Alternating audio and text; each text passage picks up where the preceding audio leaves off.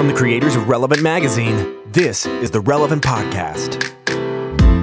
And when you for real, you make me for real. And when you for real, you make me for real. And when you for real, you make me for real. And when you smile for real, you make me smile for real. It's Weekend Friday, April 28, 2017, and it's the Relevant Podcast. I'm your host, Cameron Strang, and this week's show is brought to you by Squarespace. Whether you need a landing page, a beautiful gallery, a professional blog, or an online store, it's all included with your Squarespace website. Building a site with Squarespace is super easy. You can just use one of their award winning templates, customize it however you want. Click, click, click, you're up and running. Prop, have you ever used Squarespace? I have. Has it been a The good ex- Humble Beast website to Squarespace. See? And it was a- exactly. A, professional label Yeah, right. and, and RelevantMediaGroup.com, Now- Squarespace website. Yeah. You, you could be you could be a professional label or you could be the Oscars.biz. It covers the spectrum.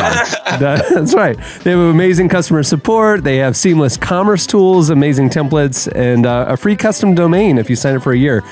Right now, Squarespace is offering relevant podcast listeners a special deal. You can start your free trial today at squarespace.com and then enter offer code relevant to get 10% off your first purchase. Uh, Squarespace, build it beautiful. I don't, e, I don't even know if that's their actual tagline. No, There's but- nothing there. I just came up with that. So I don't have actual uh, data to back this up, so I may just be speaking out of turn here. But I uh, was looking at the Webby Award winners this week, mm-hmm. and I was like, "There's a lot of Squarespace sites in, the, in those Yeah. Webby Awards."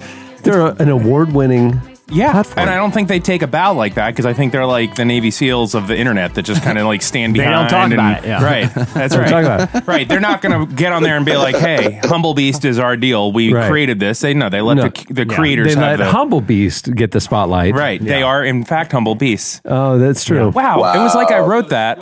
Prop, I'm messing with your Like I brand said, here, and I'm sorry. I'm Cameron Strang. Here with me good. in our Orlando studios, Eddie Big Cat Kaufholz. Man, nice to see you. Over there on the ones and twos, our illustrious producer, my brother Chandler Strang. Hello.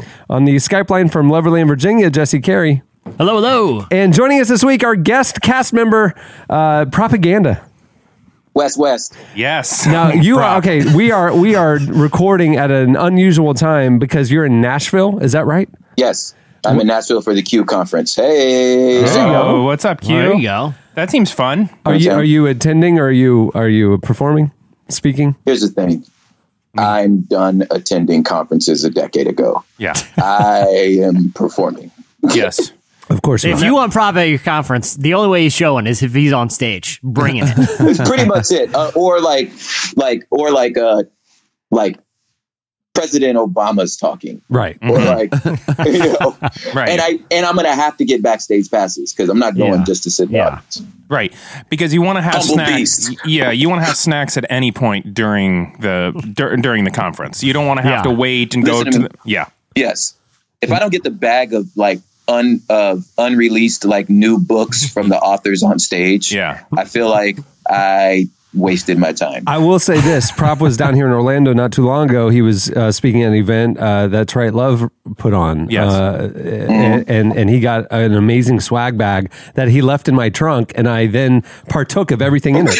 I, I am using I am using the notebook that he was given. Yeah. I I, I have the Oh. I wore the shirt. Oh, the form function notebook? yeah, Neat. It's neat. It's amazing. Yeah. Uh, it's a beautiful leather bound thing. Ooh, I I, love I, now function. use that. Nice I, I wore the shirt he was given. Yeah. Um, oh I've- my gosh. yeah, I took it. I took it apart. I was like, man, this is amazing. This is what it feels like to be propaganda. Yeah. you just have so much swag. You just leave it in random places. right. Friends with benefits, man. Yeah. Friends with benefits. Yeah, yeah, yeah.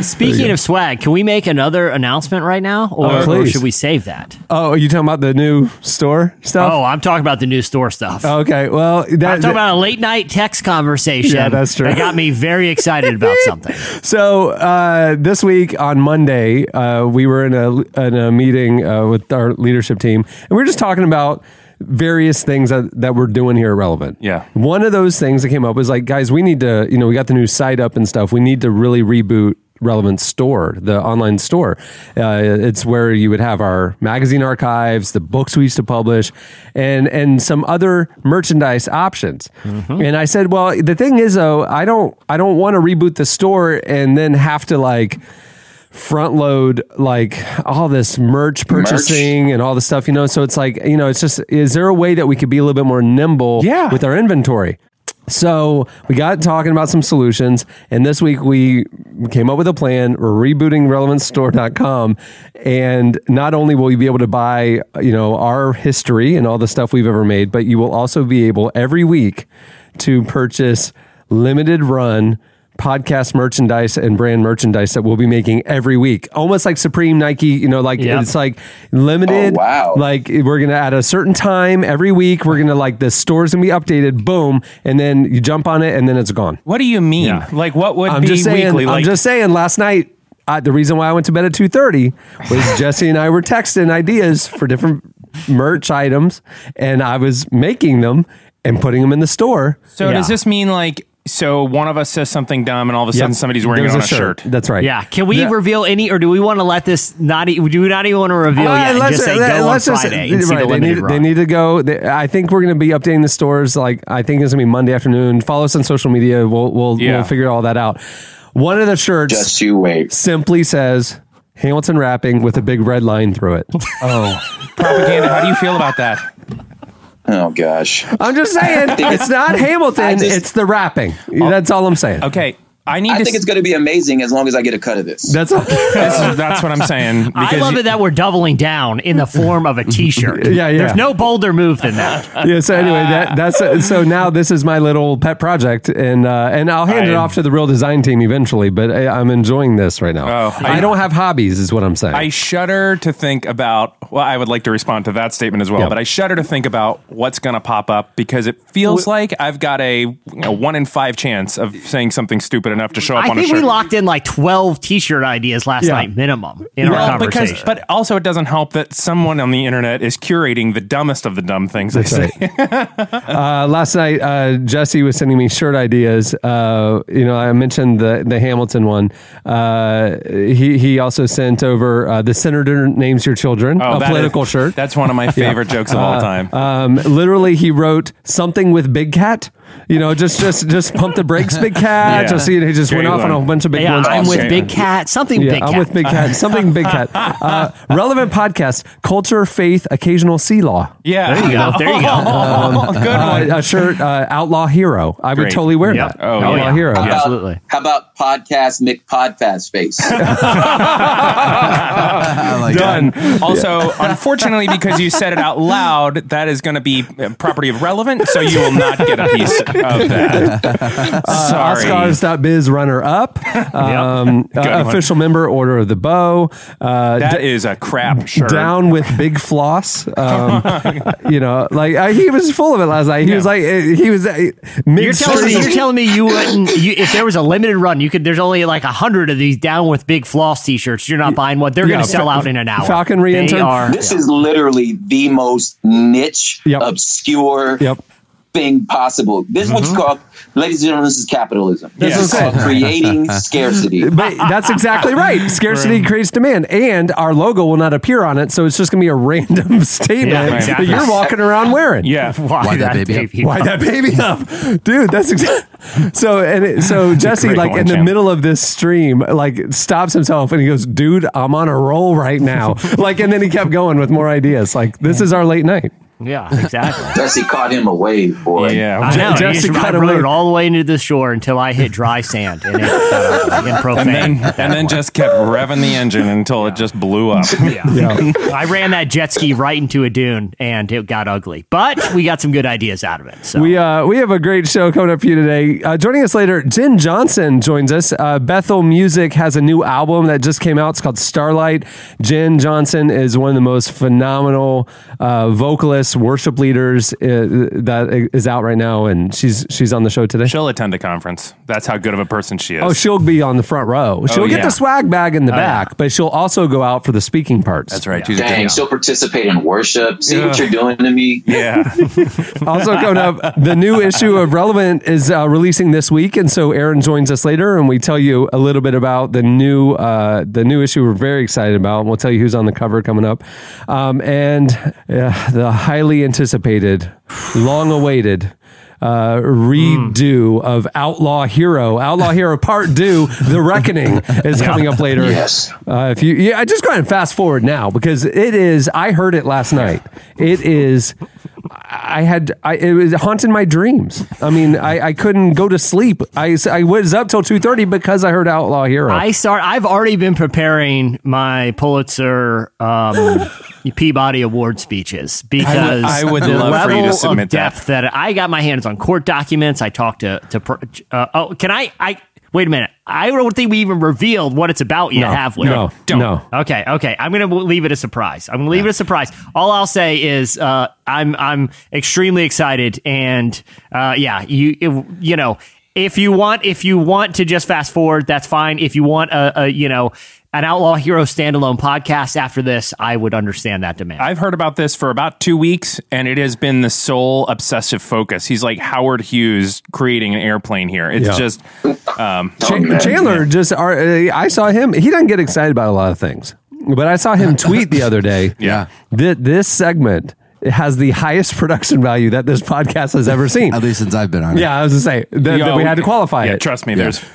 there's been better production Oh snap! uh, but anyway, I mean, Chandler's excited about it. I mean, like this is a big deal. So Yeah, Chandler turned his excitement All right. from one to one point seven five. it was crazy to watch. I'm like, what, yeah, what's gonna what's gonna get Chandler's voice to leave the tone and pitch that he's at now? I mean, there's like oh, Podcast there you hero go. coming up Hey, I'm having a baby. Oh, Oh, cool. Oh, Yeah. cool. Oh, Yeah. cool. Yeah, I'll marry Hey, you. no big deal. Sure. Oh, my wife's pregnant. Yeah, oh, look, yeah. it's the rapture. Yeah, congratulations. oh, what? I've been left behind. Oh, Awesome. oh, oh, oh. kind of figured that was didn't, coming. see that, didn't see that coming. Well, My mom told me that hunch. was coming. I had a hunch. Yeah, She told me when I oh started God. DJing that would happen. sure. I'll be on SNL. Anyone? Yeah. Kirk Cameron was right. Whoa. I don't have anything else to do. All right, well, moving the show along, it's time for our look back at what happened this week in culture and entertainment. It's time for. case you missed it. Hey, in case you missed it, this week, uh, Chris Pratt got emotional. Uh, he was discussing his faith and family uh, while he was getting a star on the Hollywood Walk of Fame. Um, uh, Guardians of the Galaxy Volume Two is coming out. You know, I haven't this- seen the first one. Is it good? I heard it was Eh, rad. There's like raccoons Oh my and stuff. it was I mean, so, so fun. You liked it? Yes. Is it a thinker or is it just more like a fun action adventure kind No, of I think it's one of the better like superhero movies. Oh, cool. I mean, how many ra- talking raccoons do you get with machine guns? It's a f- really Number fun. one, Yeah. right? So there's Yeah, that. you had me there. You had me a talking raccoon. You gave him a machine gun. I'm seeing it. I don't care about anything else, and the, everything else was just a bonus for me. it's the self awareness is the thing Yeah. about this Yeah. one. This one, it's like they're just they're self aware of all the like, just ridiculous, like in a way that's different than like a Deadpool, which is like self aware, but like you're pointing at it too obviously. yeah. Like Yeah, This they're one not breaking like- the fourth No. wall on this one. we know this is ridiculous. This is just fun, you know. Yeah. Here's a clip of uh, Chris getting emotional about his faith and family. Here's a clip. it's it's it's kind of difficult because I don't I'm not I'm trying I, am humbled and I feel grateful but I'm not sure I'm worthy and thank you thanks and it's just it's, you know I'm a man of faith and I believe that God works in mysterious ways and gives us signs and gifts in life and uh, those gifts oftentimes come in the form of people.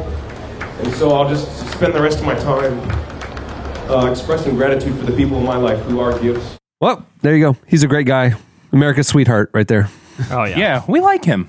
We do like him. Yeah, I feel like I also, also would like to add that I thought of a shirt, another shirt uh, Okay. idea, and it's based on Chandler's experience with the Rapture. Um, with Chandler saying, "Oh man, Kirk Cameron was right." just, but it's just like a just straight him looking straight at you. Just straight at me. No It, smile. it on just says, huh, should- we I've should- been left behind. No, he's in a shirt says probably left behind. Yeah, yeah, but he's got like the Mona Lisa face on, where you can't you can't really judge the It just- expression. It just says left behind. Meh.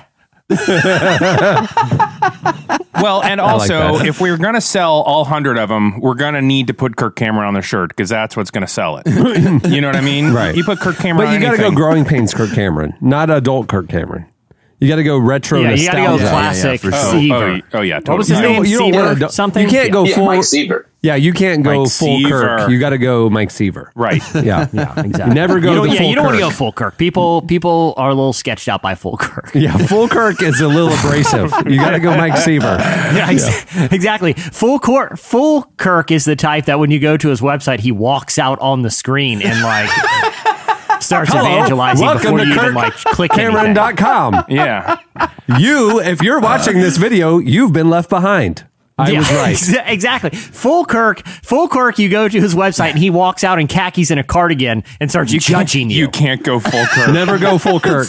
never, go. never go full Kirk. That's actually kind of a life by. There- I can't even X him out. I can't even X it out. I just wanted to go to the about section. Ah. Yeah. Propaganda, your next album or your next project, just the like the 1986 headshot of Kirk Cameron. Just that's it. That's Don't- it. Not retouched, nothing around it, nothing ironic. Oh Just my gosh. But what I'm saying is, I, you know, I know you create. I don't know all of Squarespace's technology, but I think if you had Kirk Cameron uh, walking out on the Humblebeast website, Yeah. sure he's going to be a little judgy, but it's going to really pop some eyes. I mean, that's that's some cool tech. You in a packet It like arena full of- crashes your browser after like five seconds. You got to restart the whole computer. yeah, yeah. You can't you can't click on anything. You can't do Yeah, it. it's just locked. Yeah, He's wanting to tell you about Jesus. he's got an Yeah. eight minute speech, and then Tim Tebow comes Li- out in the middle of it, and it's You a know whole what's creepy? to-do. You restart and and like Kirk is still just sitting there on like you're not even on the internet yet. You un- you, you you disconnected from Wi-Fi. And it's like I live here now. What are you clicking on? What are you clicking? Don't watch that YouTube video. Yeah. back to work. Yeah, I'll be right That's back. so yeah. No, no, you Yeah. go ahead and refresh. I'll be I'll be there. I'll be here. You install Judgy Kirk like Clippy, the clip art. He just pops up occasionally, asking if you need help with that's, anything. that's the Kirk. It's Kirk over He's top. your of accountability partner for like you know safe searching and stuff. Yeah, so he's, yeah, he's yeah. a little head that Oh my pops up. gosh, that's brilliant. Are you sure you want to go there? Yeah, like Clippy, he just pops up in the corner. Like, um, Porn accountability, Kirk Cameron. That Yeah. would be amazing. He- never go full porn accountability, No, Kirk Cameron. He automatically signs you up for Promise Keeper stuff. Yeah. like he's like, you know what? Promise keepers. You know what? Let's not let's not go there. Why don't you go here? Done. Gets Autofill. rerouted. Yeah, Promise Keepers next convention in the middle of Utah or whatever. so, so not only if you're trying to go to a bad website, do you get rerouted over to Promise Keeper's website, it has enrolled you in their next convention. Yeah, and it just it's not the good convention seats. Yeah. It's not even the propaganda seats. It's the ones in the back where No. you got to wait for a bathroom for a while and like you you got to eat and you can't get out and the hot dogs are wildly expensive and it's just like I think occasionally, just to keep you on your toes, he announces that you've been left behind. yeah. Like he's like breaking. I'm just getting the news. There's been the rapture, and you're still You're- here. So you're left just, just Keep you on gonna scare you straight. Yeah. Just to keep you on I your think, I think you might need a safety prayer of salvation right now. Just Yeah. Safety prayer.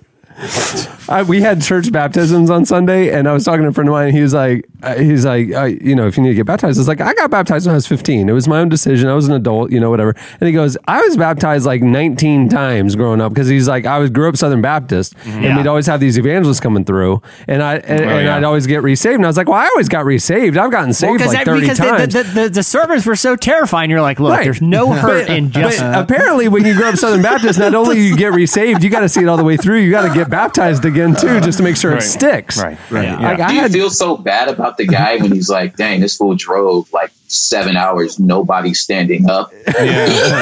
It's like, Yeah. look, I'm going to walk down to the altar. I've known all of yeah. these people my whole life, and they definitely know Yeah. I'm a Christian. But I'd rather be safe last than week, sorry. That but, was a uh, terrifying story about those kids on the way home from his last tent revival that died in a car accident. So Hey, can I also ask a question? Was last weekend like baptism weekend? There were three big churches think, in town. I think it was, did- just, it was just good weather, bro. It was just good weather. Yeah, it was the it was a follow up to Easter. All these people got saved on Oh, Easter that's weekend right. You- and come you- get baptized. That's right. Church marketing. Bring them in for Easter. What's your next step? You got to get baptized. yeah, you got to dunk them, keep them, and then, then they Got it. stick, Oh, and then yeah. you get them in discipleship it- programs. Right, because it didn't work when we were babies. Because You got the 101. God's pretty finite in His ability to so save. you go you go get saved on Easter, you get baptized the next week, and then the next Right. week is 101. That's right. We got to do it as an adult in order to make sure that we're members. I got Yeah. it. Right. Yeah, makes sense. I'm in. it's a precaution, just a precaution. Just a precaution. Adult baptism makes a ton of sense. They all bought the, the curriculum Franklin from Kirk Franklin's foundation about the steps. You Yeah. got to go step one, step two, step three. Yeah. there you go. Well, congratulations, churches. Well, in case you missed it, this week, uh, actor Oscar Isaac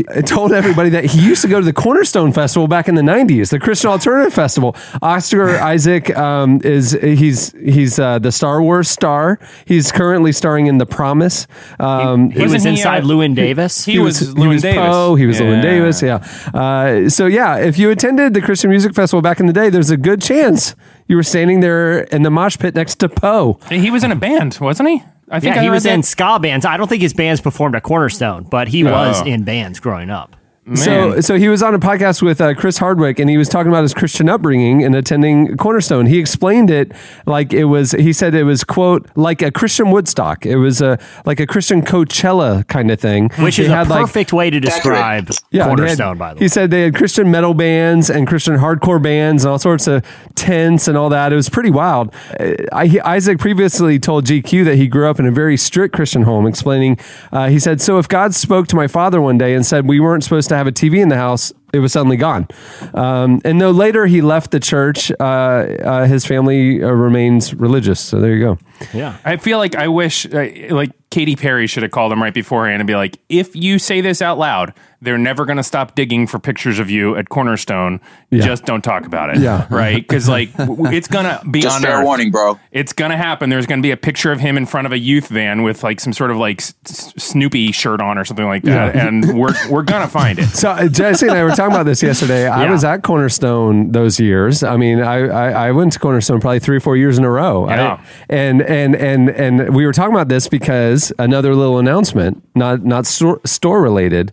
We are gonna- I, I was updating uh, Relevance Spotify playlist, and we launched a new playlist Uh-huh. of uh, Relevance uh, throwback Christian alternative music playlist, and and It and is we, so good. it is. It's a pretty epic playlist.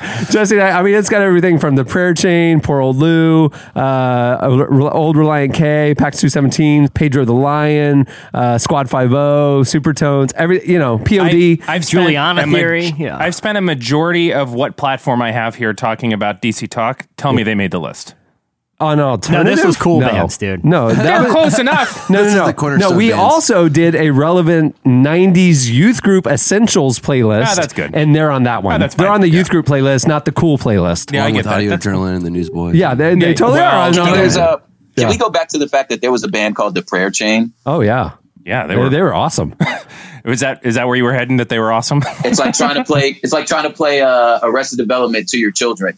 They're just not going to get it. hey, it's good enough for Poe. You know what I'm saying? Yeah. Prop, exactly. Well, to- Cameron, come because you to the were front, there. Prop. I, I've been to Cornerstone too, but I, I wasn't there. The, I was doing the math in my head. I wasn't there the years that uh, uh, Poe was there. But I mean, I mean, there's a lot of people that go, but the, there are also pretty decent odds that if you're there for a couple of days, you probably would have run into him. Yeah, there you Yeah. go.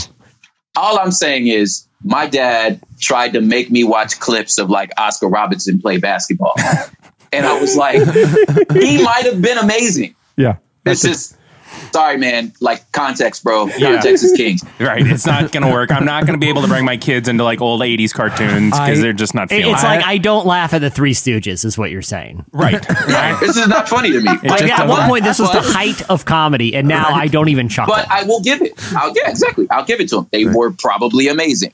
Prob- I was talking to a friend uh, uh, who's younger than me the other day, and and she was uh, she likes you know ur- you know good urban stuff now, you know, kind of like interesting alternative urban stuff. And I was like, man, you gotta you know what about like old school R and B, you know, old school like old school slow jams. Yeah. And she's like, I don't know, like who? And I started playing like early '90s stuff, and and it, like the look on her face was like, this is terrible. I was like, uh-huh. "What are you talking about? All the Yeah, stuff you love, Yeah. all the stuff you love came from this. What are you talking about? It was almost like the Beatles type thing. Like That's I don't, interesting. Yeah, and like she just hated it all. Like I, I, Like, I don't get it. I don't get it. Keith Sweat's Yeah. terrible. Like what are you talking about? Oh, that is that is actually a little blasphemous. Yeah. But But, that's that, but that's the same thing. Like I said, with like old comedy stuff, it's like who's on first. Like the this Yeah. the the famous sketch about a baseball player whose name is Who, and he's on first base, and it's literally five minutes of back and forth. Who's Right. on first. No, who is on first? Who's on first? Okay, I get it. the, the, saying it once is funny. Okay, Right. Yeah. The- it's Yeah, like exa- dra- dragging a piano up the stairs. Hilarious always- in concept. I don't need ten minutes of this. Right. Every time I see a first one of the like early season sketches of SNL, like from season one and two, where they're all like National Lampoon and stuff, Yeah. I'm like, Yeah. I get why this is funny, but like, it's just not. It's yeah, you could have better. been in and out of this in thirty seconds. Yeah, you're putting a fish in a blender. Let's let's up it a little bit. Oh well. All right. Well, in case you missed it, uh, this week Alt J performed a really cool stripped down set for NPR's Tiny Desk series. If you've seen the Tiny Desk concerts uh, before, you've experienced you know the unique setup. Bands u- mostly use acoustic or lo-fi instrument arrangements inside what's basically a large office cubicle. Um, indie rock outfit Alt J is getting to release their highly anticipated new album Relaxer on June 9th, so they stopped by. Here's a clip of the performance. Girls from the pool say hi. The road, roads at five feet along England's east coastline. Was this your first time? Love is just. Last night by the campfire, all these three words.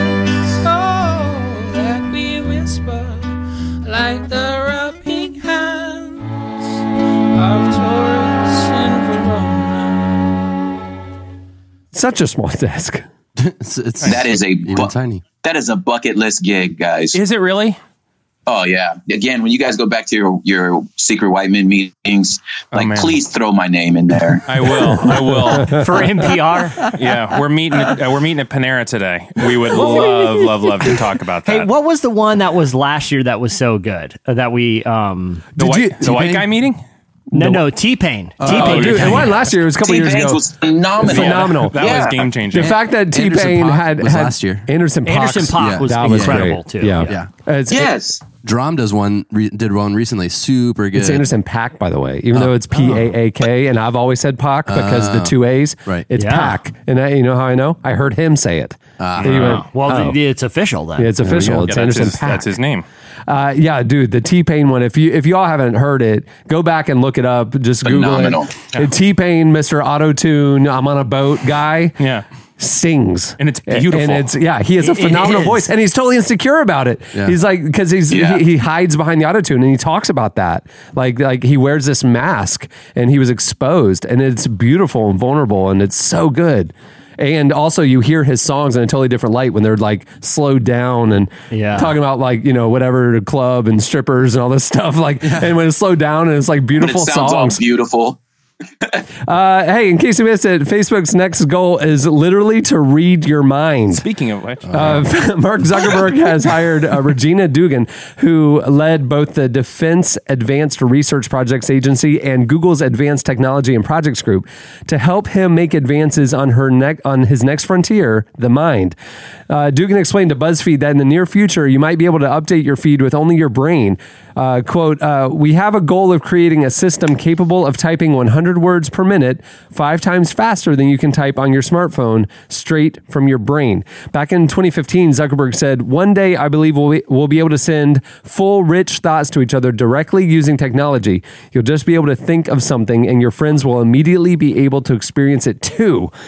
Though, Here's- though it's not clear yet how the technology will work in terms of hardware, Dugan suggested a glasses-like device could be involved. There you here's why I don't care about that. go. Okay. And I'm just gonna uh, because Eddie, we just talked about Kirk Cameron walking out onto your screen and joked about it for a good five minutes, and Right. you Yeah. cared deeply about that. About that. But what you don't care about is a revolutionary technology that may connect people telepathically Right. with being created by the most powerful corporation in the world. this me- you care nothing about. No, about. let me let me clarify. I don't want this technology because people at very slow typing rates Right. seem to already share three to four paragraphs uh, as a caption to a picture of a book they're reading Right. about Yeah. like morning drinking chai and reading books and who Yeah. cares? Like Right. just we got it. We all we all Yeah, read here's books. the thing. I can't keep up with my own thoughts already. Right. Let, her, let alone do I want somebody else's invading my brain. Right. I'm still trying to keep up with my own. And secondly, not all my thoughts are good. And I'm like, I can't. The last thing I, I need, especially in like a social conversation in a social context, when I'm not thinking about anything this person is saying or about how much I don't want to be in this conversation, I would hate that that thought would go to that person's brain. Well, you know the inevitable outcome here is Yeah. you're sitting there on your computer and and all of a sudden you're just thinking about something and Kirk Franklin or Kirk Cameron is going to walk out or Kirk Franklin. and he tells you hold every co- eh, hold every thought captive, pervert. That's right. That's right. That's what I'm saying. Like he's gonna he's gonna know, and they're gonna come out, and they're like eh, it's gonna be a whole thing. Right. I, I have to say too, props reason for not wanting this technology is completely legitimate and actually a little profound about you know not wanting your, your thoughts invaded. Right. Eddie's, which is he doesn't want to read more than three paragraphs about someone loving a unicorn frap, is a terrible reason, Eddie. No, I think it's great. I think we already overshare. And I want actually more barriers between your mind and Facebook. And mine, my issue is that with augmented reality, I'm going to be walking around, and because I think something, a virtual Kirk Cameron is going to walk out into my physical space and Right. judge me. Right. I don't Yeah. want people to know how much of my mental time is consumed crafting what I believe will be the funniest tweet I've ever written in my life. Right? Like, in just different Very versions true. of it. Right? Like, because I'm like, I'm working on it now. You know, my beard is as soft as a baby's beard. Right? That's a nice joke. It's not done, but I'm working on it. Something's going to happen. You're workshopping it. Right. I don't want Yeah. people to know that for three or four Can't see the weeks. rough drafts. Right, right. That's right. That's right. Exactly. Well, in case you missed it, Netflix's new true crime docu-series is about church corruption and the unsolved murder of a nun. Following the success of Making a Murderer, Netflix is getting ready to debut another true crime series called The Keepers. Uh, the show looks at the murder of a nun in Baltimore who works at an all girls Catholic school where two priests uh, were hor- horrifically abusing students and then trafficking them to local police officers and others. It's believed that Sister Cathy Cesnik, who is just 26, was planning on exposing the abuse. The seven episode series drops on May 19th. That Wow. is fun. intense. I, I saw the trailer. I'm like, man, this is. I mean, making a murderer wa- had intrigue and corruption, but this is an entirely different level of uh, true Wow. crime journalism Man. yeah. because Well, it's still unsolved too. And you, you know, the stuff that she exposed, human trafficking, the the the church, uh, you know, local official uh, officials maybe having covered up her murder. Uh, y- you know, it. This is, I feel like, could be a potentially very culturally significant series. All right, well, that'll do it for In Case You Missed It. Uh, stay tuned. Up next, Slices.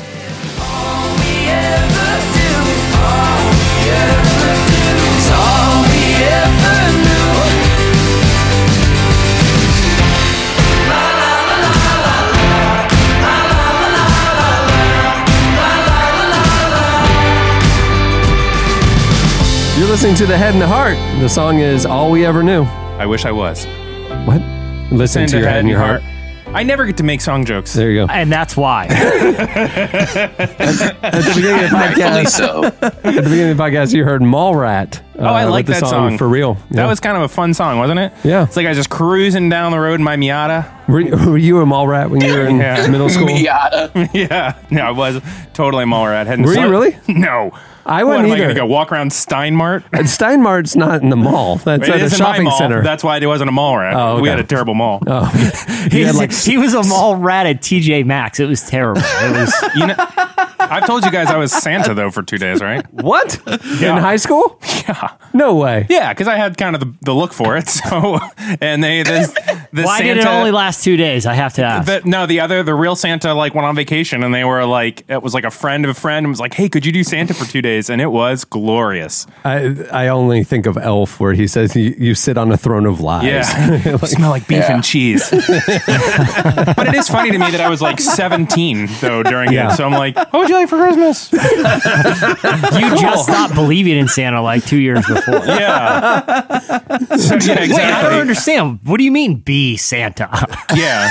So am I just like a impersonator of the real guy, or I'm really confused. What do you mean he's sick? help He's not going to him? be there. Is he going to be ready for Christmas? It's filling in for Yeah, him yeah. until he the wire comes? this year. like after my shift, I just talked to my manager. I'm like, so how do I get everything that the kids told me to Santa? Because I wrote them all down. I was taking like- very meticulous Do notes. like email it? Like, Yeah, it, it, I just you tell me the workflow here, and I'll take care of it. I'm sure he's on. workflow. I'm sure he's on Slack. Listen, that kid, that one kid wanted like 17 Xbox lunchboxes. I think he's going to sell them. Do I need to alert Santa about that? Yeah. 'Cause I don't that's think he needs them all. Is that up to me? Is that my judgment, or is are we to the big guy? Because I went ahead and told him one is pushing it, kid. And one They kid sold out gonna- everywhere. And one kid asked if he like he's gonna if Santa's gonna find him because he's gonna be on vacation. I didn't know what to tell him. I, I don't know. I said doubtful. How does I- that I- work? you know, I went ahead and put him on the naughty list because I, di- I don't know what Santa's travel arrangements are. Okay, it's time for slices. What do you have, Jesse? All right, so uh, uh, the police in Silicon Valley made an arrest this week that I think has very disturbing implications. Um, so they got a call uh, from an office park uh, alerting them that one of their security robots had been assaulted. Okay, so this office park is wh- is where they make uh, the K5 security robots, and their slogan is "Robots winning against crime." The robot itself is called the Knightscope with a K. okay, no. Night Scope. This is all bad.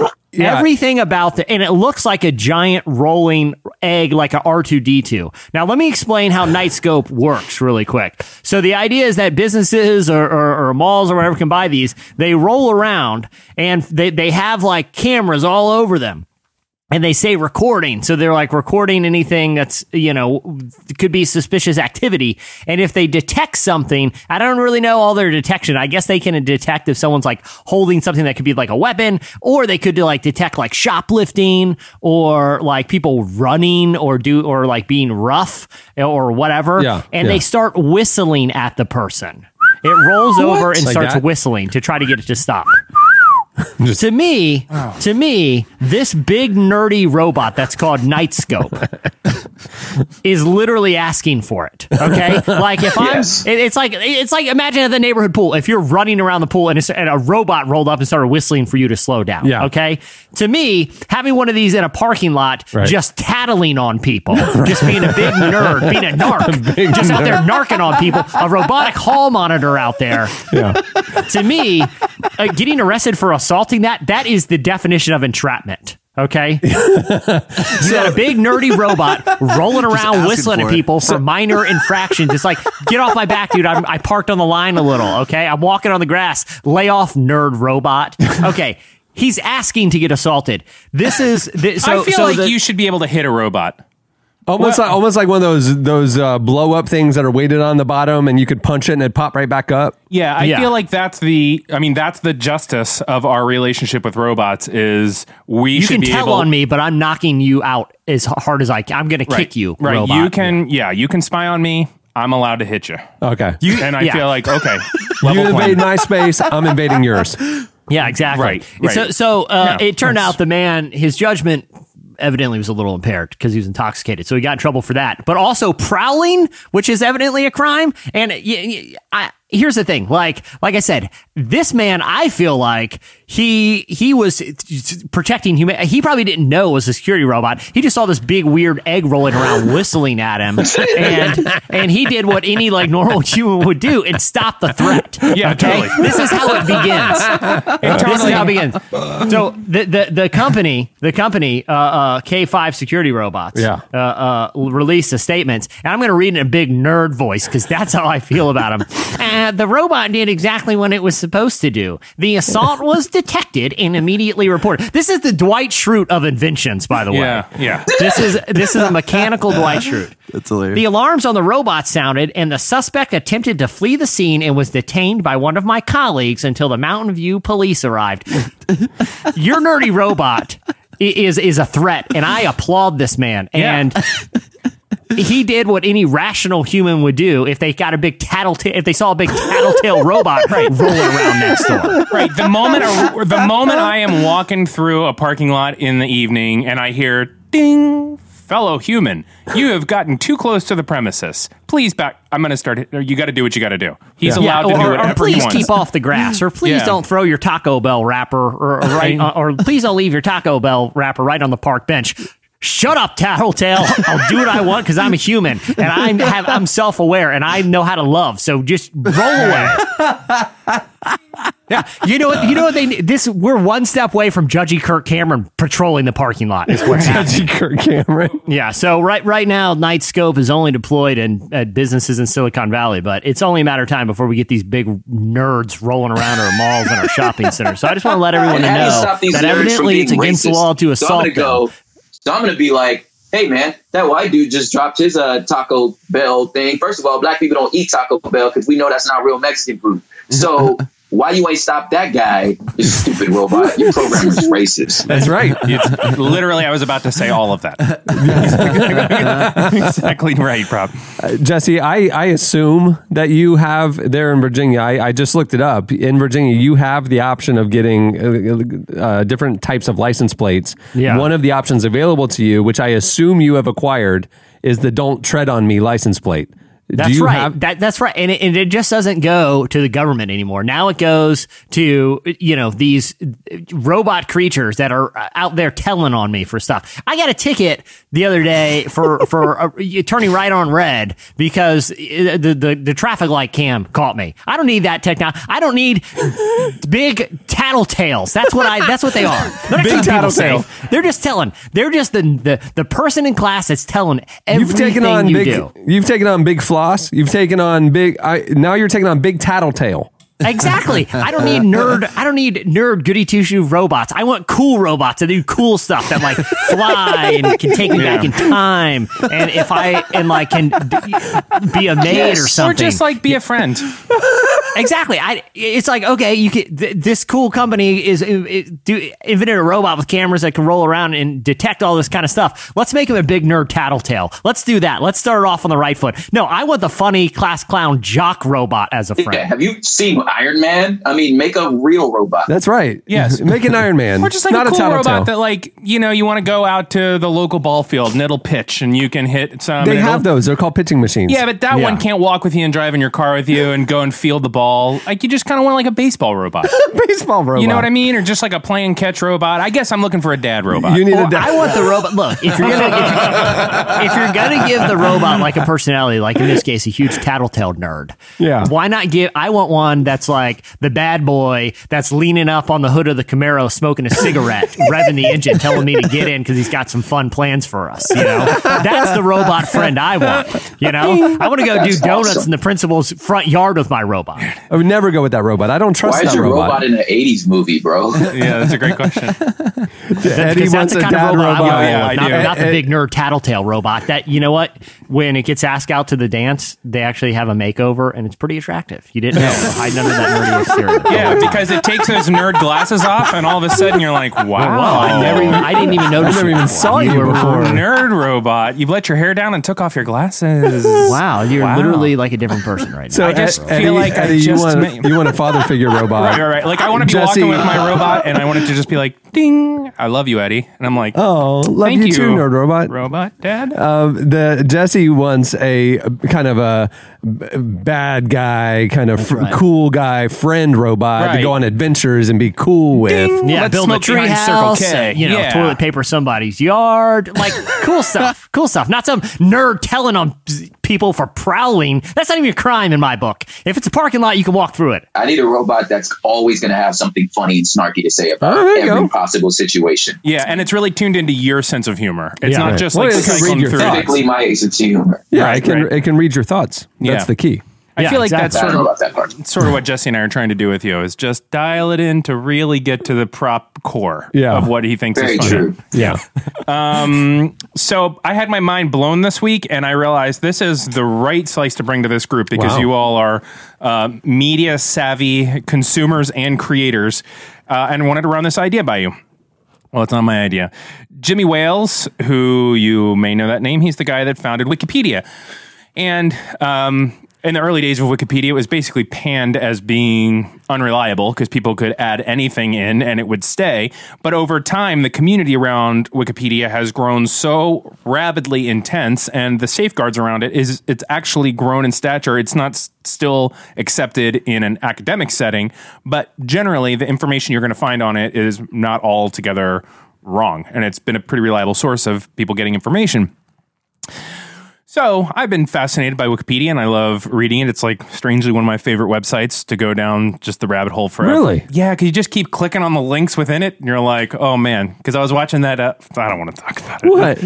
It's embarrassing. It's one of my dumb shows. What? That feud one about Bet, Bet, Bette Davis and Joan. Uh, Yeah, you watching that? Oh, I've been burning up that show. It's so good. and I found myself like just reading about the movie, and it was like an hour later, and I'm like, "Welp, I guess, guess I'm not going to bed now because I'm." Can, can I tell you why I don't like Wikipedia anymore? Yeah. It's because there do, are so many safeguards. It's not easy to hilariously vandalize pages. Oh man, I I had uh, in college. I did a. I put that Tony Danza was the parent of one of the presidents, and it stayed on for like a week. Yeah, Like, just I as a- used to I used to change them or create them. I, I won two bets by doing that Yeah. before. Yeah, But by just Right. making up bogus trivia and creating a Wikipedia page. Now you can't even do that.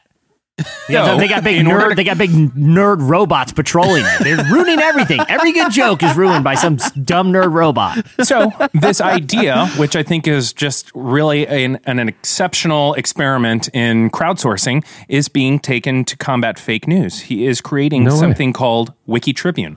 Wiki Tribune. Wiki Tribune, and so the I, and it's in their launch stage now. I Just think rolls like, right off the tongue. Wiki Tribune, yeah. so Yeah, totally. So catchy. so the The mo- rural juror. How could anyone possibly get this wrong? So the model is similar. They are hiring actual journalists to create news stories, but before the news story is published, it gets to be communi- communally vetted by people that are fact checkers, by people that have.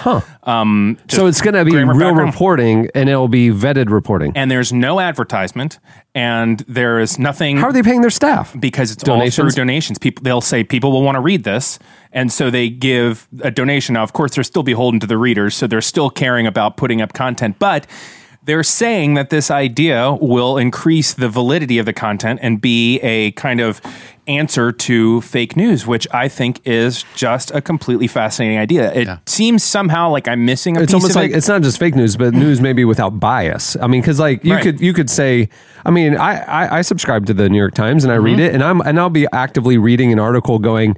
This is they. There is a perspective that they're reporting these facts through. Right. That they're wanting me to come to a conclusion. Mm-hmm. You know, and and no, there's nothing necessarily factually wrong in the piece. You know, Mm-hmm. like, but I can tell that they're emphasizing certain facts, de-emphasizing other facts because there's human bias. Right. uh, the, the author, And because so, of- so it would kind of eliminate that because they would have it vetted from different Yeah. perspectives. And because That- it's open source, it's not just like it's going to be a like a liberal rag, and Right. people people are going to have the opportunity to do exactly what they did on Wikipedia and make it accurate. And and, and I, I I think the thing that I'm most interested in is one what it's just going to look like, but I think. I wonder if we'll actually want to read it because I think we like our news to have a little bit of a Little edge in it. Like Yeah. I, Yeah, I wonder like, how it, like it affirms your worldview, kind of, or Right. or, or challenges, or you disagree with it. Like, you want to have a response to it. reading about the Syria attacks is a very factual. Yeah. Here's a thing that happened. I wonder if I'll want to, want that. But so I'm I'd be fascinated to see how this works. But it does seem like a really brilliant response to um, the the you know the big conversation. I mean, news, news has fundamentally forever changed. I Yeah. mean, like the, you know, the headline news channel was literally a half hour, you know, just recapping of headlines, you know, Right. that when it ran 24 hours a day, and now it's just nothing but opinion because Fox News and C, you know CNN's ratings plummeted in the last decade Right. because they were trying to be just kind of normal and in the middle, and then you know the extremes are what got all the ratings, and so now Yeah. they have to have more. Gen- I mean, it's like we have Yeah. our The- taste has so the changed. all all information uh, from an academic perspective, all information has bias. If it comes out of somebody's mouth, there's a bias because we all have a worldview. That's impossible to not have a worldview when you say something. I don't know. But- Hold on, yeah, not all information. I could say there is air, and there, and that is just a fact. There's no bias behind that statement, right? Of course, there is. What? There is air. That is just a fact. No, you have you giving that information comes from a worldview. Your worldview is That there's air. Mm-hmm. exists, right? Because me and you believe that there was a creator, God, that made this possible for our humans to exist. That's your worldview. That's fine. It doesn't make it any less factual, but it's just coming out of your mouth. What do atheists think about air? my, my my not not to be like contrarian because I could see the benefit of like crowdsourcing fact checking because that's essentially what they're doing, right? Is is they're they're crowdsourcing the fact checking part of journalism. But I also like as someone who works in journalism and media, I also think that there is a benefit to just recognizing outlets that maintain professionalism and you know allowing trained journalists and editors to do their job. And sometimes that's omission sometimes that's emphasis. And obviously like y- you know perceiving bias is is important. But at the same time like there's there's other kinds of news than just like presentations of facts. Like not every news story is just like a uh you know encyclopedia entry or like the the inverted pyramid as they say uh, uh, you know when you're learning to do news writing where you present the important the, the the who what where when and why right up front you know? Like a lot of the best news writing these days and a lot of the best news journalism involve anecdotes and they involve color and they involve you know selectively uh, including interviews and perspectives to tell a holistic story and i think the risk of being overly overly reliant on crowdsourced fact checking is that you if if you strip journalism of its color and of its multiple perspectives and the touch of a good writer or editor you, you know you you limit the impact that store certain stories can have Well, I mean, think about it. I mean, basically, what we're talking about is you know that like weird AM channel that just factually states weather. Yeah. and the Yeah. and the barometric pressure and stuff like that. That's like a essentially robot that does it. Uh, right, right. That's essentially what this site is going to become because it's just going to be Yeah, it's C-SPAN. it's going to be a statement of facts and not color and perspective and and you know Mm-hmm. context. I just wonder what this will end up looking like and feeling like. And I, I think it's a really interesting experiment and a really interesting uh, kind of There you go. option. I, I can see the benefit of it, but there's also like a time when you go on WebMD and you or or you know you you look at some answer site about medical symptoms, and there's a time you go to a doctor who's trained to actually diagnose you. And so I think, look, there, there's a benefit to looking at crowdsourced facts, but there's also a benefit to reading quality journalism from a professional. And you know, as long as that's not lost in all of it, I can see the benefit. But I also think there's a risk if people become overly reliant on it. Yeah, that's true. All right, what do you have, prop? Well, I have uh, yet another um, sort of corporation that has clearly gone dome deaf. Uh, but this one's this one's funny for different reasons. Um, but it's not funny in that sense, like, oh my gosh, this sucks. They're not following the culture. This is, oh my God, this sucks. You guys are literally blind.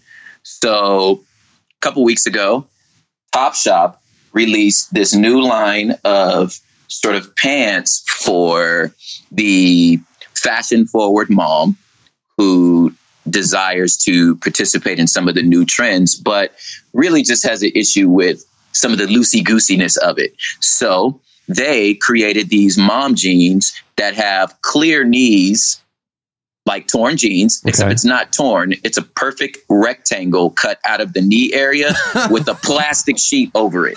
It's a window. It's a knee window. A knee window. It's a knee window. So you're hilarious. like, so it's for the mom that's like, I'm hip, but I got class. I don't want to be showing the skin. Because is this No, in show the skin. response? Showing it, torn. but it's it's you know. It's I don't still want you to be able to touch the yeah, skin. Yeah, there you go. We got to keep a little barrier. It's, Eh, eh. there is a thing called neavage. You know, that's a thing. You should click it, right? And I'm not going to show bare only- neavage. I, I clicked Neavage once and a little video of Kirk Cameron came out on my screen and said, I know what you're looking for. Oh, Very judgy. Just Very Very till the Promise judgy. I was just looking for a patch. Yeah. Yeah. I don't But, understand this is all. this in response to the all clear jeans that were recently released by Topshop or Nordstrom's? N- Not in response. This was the next evolution. Oh my. So the clear jean was the evolution because apparently the knee window sold so well. Here's the funny part the clear window didn't sell so well, right? Yeah. So they went, hey, this is this is wildly successful. Parentheses, it's not wildly successful. Let's go ahead and just go. Let's just go full Kirk Cameron out here and just make completely clear plastic jeans. And the internet had a field day. Like one of the funnest collective moments of us as a society um, enjoying making fun of this company by thinking this was actually a good idea, right? So I go this morning to click the link to see if I could buy some clear jeans, and guess what? this item is not found. I'm like, you know what? See, power to the people. And the trick is, like we, like I said last time I was here, that humor is probably our greatest weapon. When you make fun of a company, they start listening. Right. You can protest. You can say a lot of different things. What you know what you got to do? Crack jokes mercilessly, and then they'll pull it down. Wait, wait, wait, okay, hold on. I'm, I'm, I'm, I'm, I'm tracking here. So, so, so there was a, a company did the the square knee patches out of plastic, and kind of building on that trend. Topshop made completely clear plastic jeans. Like It's the same company. oh, it's the same company. Topshop made- did both.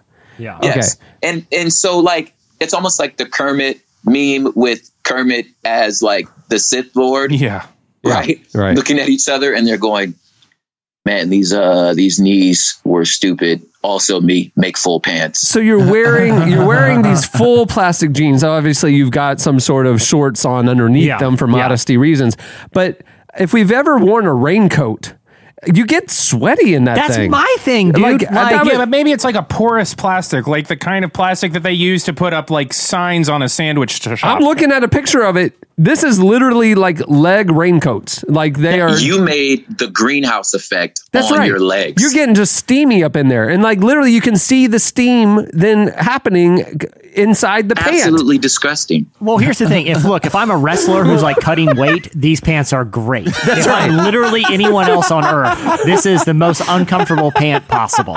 But like also- you're just a Look at sweat it. trap. Look at it. God, the worst part is that it would be It's like, like, plastic wrap on your legs. it would be like It's- selective. So like my thighs would just have like That's what I'm saying. moisture That's right what I'm there. saying. You've you're got a little- little- yeah, it's like, hey, hey, dude. I don't know Moist if you noticed, but your yeah. right thigh's fogging up. This is crazy. And so the internet, the inter- you're saying the internet, you know, had made so much fun of Top Shop that they they, they pulled it. Yeah. huh? You know what's great, dude? Here, here's what's great is I can actually track like so with the Pepsi debacle, I could have no way in the I have no inroads as to as to how they thought this was a good idea.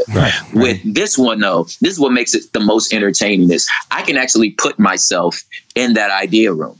I can see them mm-hmm. sitting around like, dang, the torn jeans are coming back. Remember how your mom used to always be like, Joe, did you buy your jeans like that? and then people started selling them that way. And then we're going, Doc, how can we get on that without who who who wants to do but man the fray and how do you stop the fray you know sometimes your jeans get torn all the way up to the thigh like yo what if there was a way we could stop what if there's a way we can make a torn jean still look kind of knee where it's like it's torn but it's like and then we the hey i have an idea what if now i'm just i'm just spitballing here what if there was some sort of sheen on there Wow. that made sure the cut Okay. stayed where they were. Dude, who would wear that? You know who would like that, dude? My Moms. mom. My Moms would mom like would like to stay in That's right. style, but like doesn't want like torn jeans. Dude, let's do it on mom jeans. Oh, I'm telling you, I could be in the room. I So could see them I- I'm picturing the through. I'm picturing the, the the the thing going down totally differently. I'm picturing like a, a dude showing up for work and they're like, "Hey Frank, you ready for the the big jean meeting today?" And he's like, "Uh, yeah, yeah, totally, the big jean meeting. I've been planning all week for it." Uh, It was on this calendar. It's uh, big head Gene right meeting. in, head right in, got my, my notepad, and he's like, he's like, okay, think, think, Frank, think, and he like looks out the window. It's like window, perfect, window, window. It's on the knee. Okay, I'm ready. I'm heading in, and he pitches it, and they just think it's brilliant. Because Right, that's how that went down. It's not like it's not like a clear patch holding a fray together. It is No. literally a large rectangle Right. shaped like a window. Eh, The only person I could see wearing these jeans other than uncool moms is Russell Westbrook. I could see him rocking Yes, these and thinking that totally, they look good. totally. And, uh, Right. he's just wrong. Yeah, I, I, I like the idea that he's just standing there at the pitch meeting Mm-hmm. and he just pulls out of his bag just a crystal Pepsi and he said, "There's just the future is now. Is now. We got to hop on this trend. Yeah, the clear trend. Let's do this. That's hilarious. A hilarious. clear difference. The clear difference. The Top mo- shop. Mom jeans, top shop. Clearly yeah, different. you know what the next big thing is? Knees. How are we going to get on the knee train? The knee train. I'll tell you. So power to the people. See, humor. Make fun of a company, and they'll conform to what we want. of a company. Maybe maybe, maybe those nerd robot makers will learn a lesson because I'm roasting you today, nerds. yeah. All right, that'll do it for slices. Stay tuned. Up next, Jen Johnson joins us.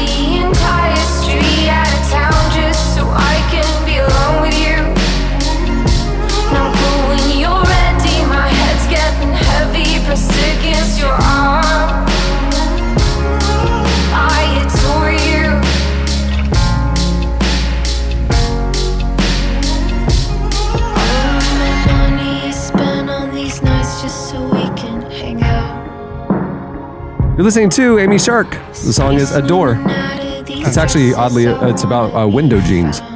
Knee Yeah. windows. She loves 'em. She adores them. Yeah. This week's featured interview is brought to you by Movement, a watch brand started by two broke college kids that wanted to wear stylish watches but couldn't afford them. Movement was founded on the belief that style shouldn't break the bank. That's how you live your life, Eddie. That's what I'm saying. I like my Kirkland uh, dress shirts. I like just your regular American Apparel 50-50 t-shirt and a lovely pair of Gap jeans. Done. Yeah. And you know, I'll splurge a little And a on nice shoes. Movement watch. By selling their products entirely online, Movement was able to cut out the middleman and the retail markup in order to provide the best price possible. Watches start at just 95 bucks. Uh, the revolutionary pricing, along with Movement's classic design, quality construction, and styled minimalism, has led to over half a million watches being sold in 160 countries. I did the math. That's a lot of watches.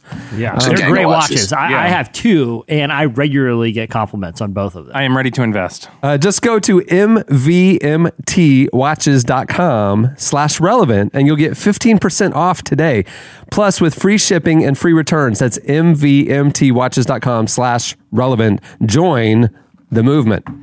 Jenn Johnson and her husband Brian are the co-founders of Bethel Music, a worship collective that's released more than 15 albums, including their latest Starlight, which released this month. I, I saw them uh, at the Jesus Culture Conference uh, last month. Uh, and Oh, wow. It was the first time I had seen uh, Jenn, you know, lead in person, and I'm telling you, her i mean just her her worship leadership is i mean just the presence the like her voice it's just it was amazing i was doing like uh, uh little video Selfies. snippets little uh little instagram stories of it i mean it was just like yo i couldn't believe it it was she's amazing i mean That's awesome. Yeah. Now, did you attend that conference? yeah I, well, I, I spoke, but You also attended the sessions because I wanted to I wanted to experience you know Jenn Johnson and Brian leading worship You're for a better myself. person. did you You're a get better a, did, was there I a am. swag bag that I did get a swag shirt? bag. I got Nikes in my swag bag. wow. Yeah, Oh. good swag Did you get bag. a shirt with Kirk Cameron's face with a line through it that says "Only God can judge me"? Because if so, they stole that. I tell you what, you sure didn't leave those Nikes in my trunk. Nope, no, I did not. I wore them yesterday. Uh, we recently spoke with Jenn about the new album, Bethel, and the power of worship music. Here is Jenn Johnson.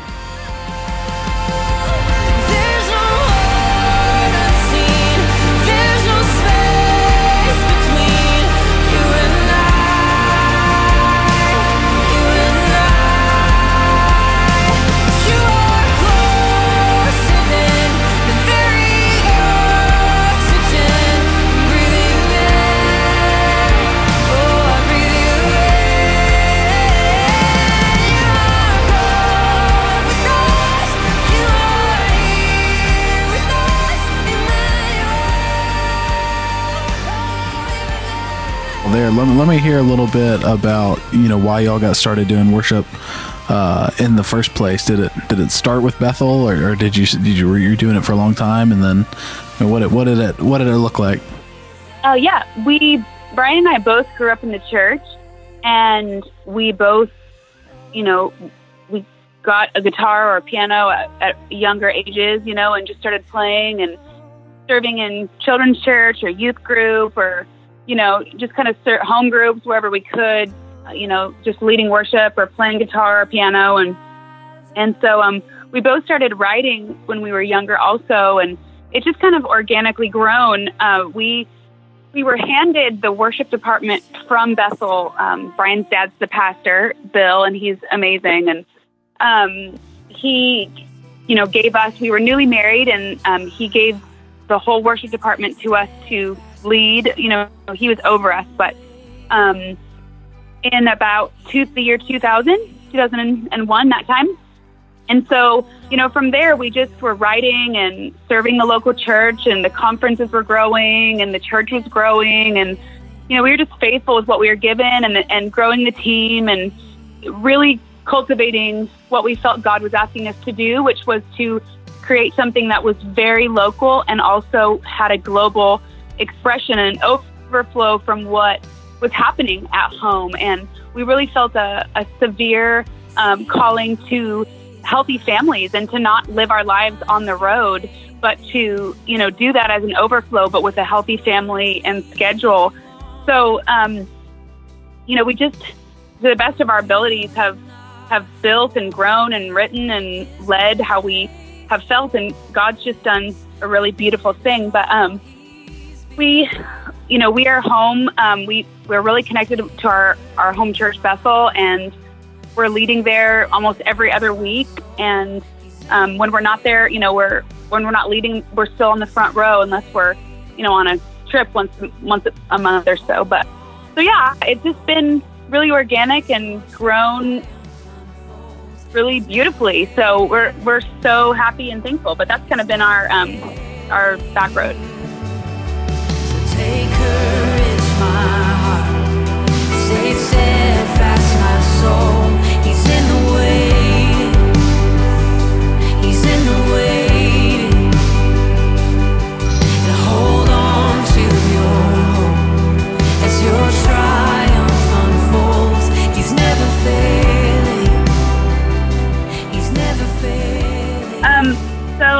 For me, you know, King of My Heart is um, just a song that you know a friend of ours wrote, um, John Mark McMillan's wife, and um, I think she had some help with it. But this, when we when our when our team heard that song for the first time, it just struck this chord in us of like, yes, this is this is what we believe. You know, the, just the goodness of God and um, just the God is with us theme. You know, so even though it wasn't our song, we're our whole team are constantly writing, but we're we're constantly listening for what we feel God's saying in other songs, and we never want to, you know, drink our own Kool Aid and be all about our own movement. You know, that's gross. I think so. Um, the cross pollination of what God's doing around the world, um, we never want to miss because we're so cut up in what God's doing in us, and so it's this beautiful tension that that our whole team carries. And so when that song came through, it just it it has stayed with us, and it's this just constant um, theme for us. So King of My Heart is one of my I, I love that song.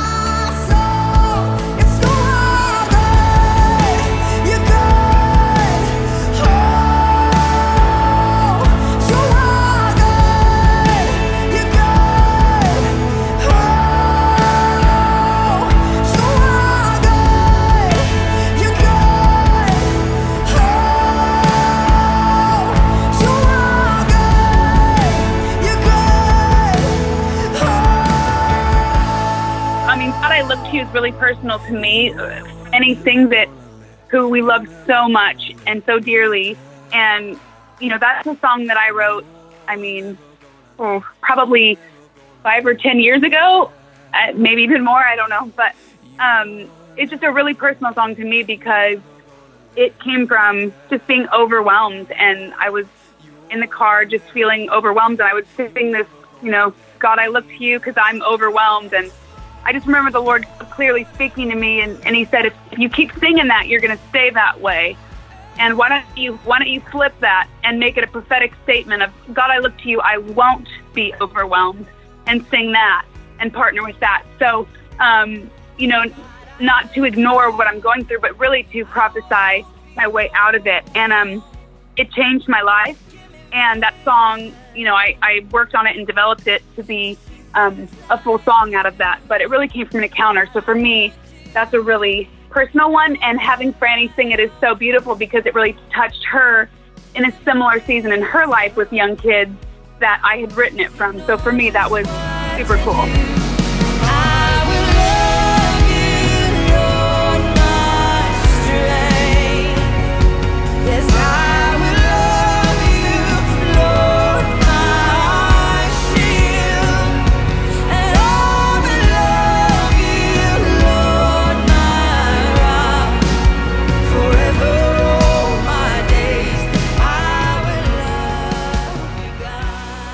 The Wind is by Melissa Helser, who's on our team, and she's just such a strength, and she's been through so much, even with her own body, physically. Um, but she constantly keeps her head above the water, and she's just so she's a picture of strength in yourself from the Lord.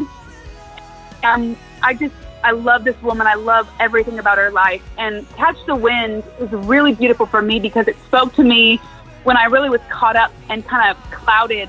My mind was a bit clouded with just, you know, the sometimes dumb stuff of life. And it was really this invitation to not get caught up in the things of this world, but really to catch the wind of like what was God saying and and to be focused on what He was doing and not just was what was in front of me in the natural. So catch the wind is a very um, beautiful invitation to lead a spirit-filled life where you're following the wind and not looking at the circumstances, but really following, you know, sometimes what you can't even see, um, the spirit. So that's a really personal one for me too.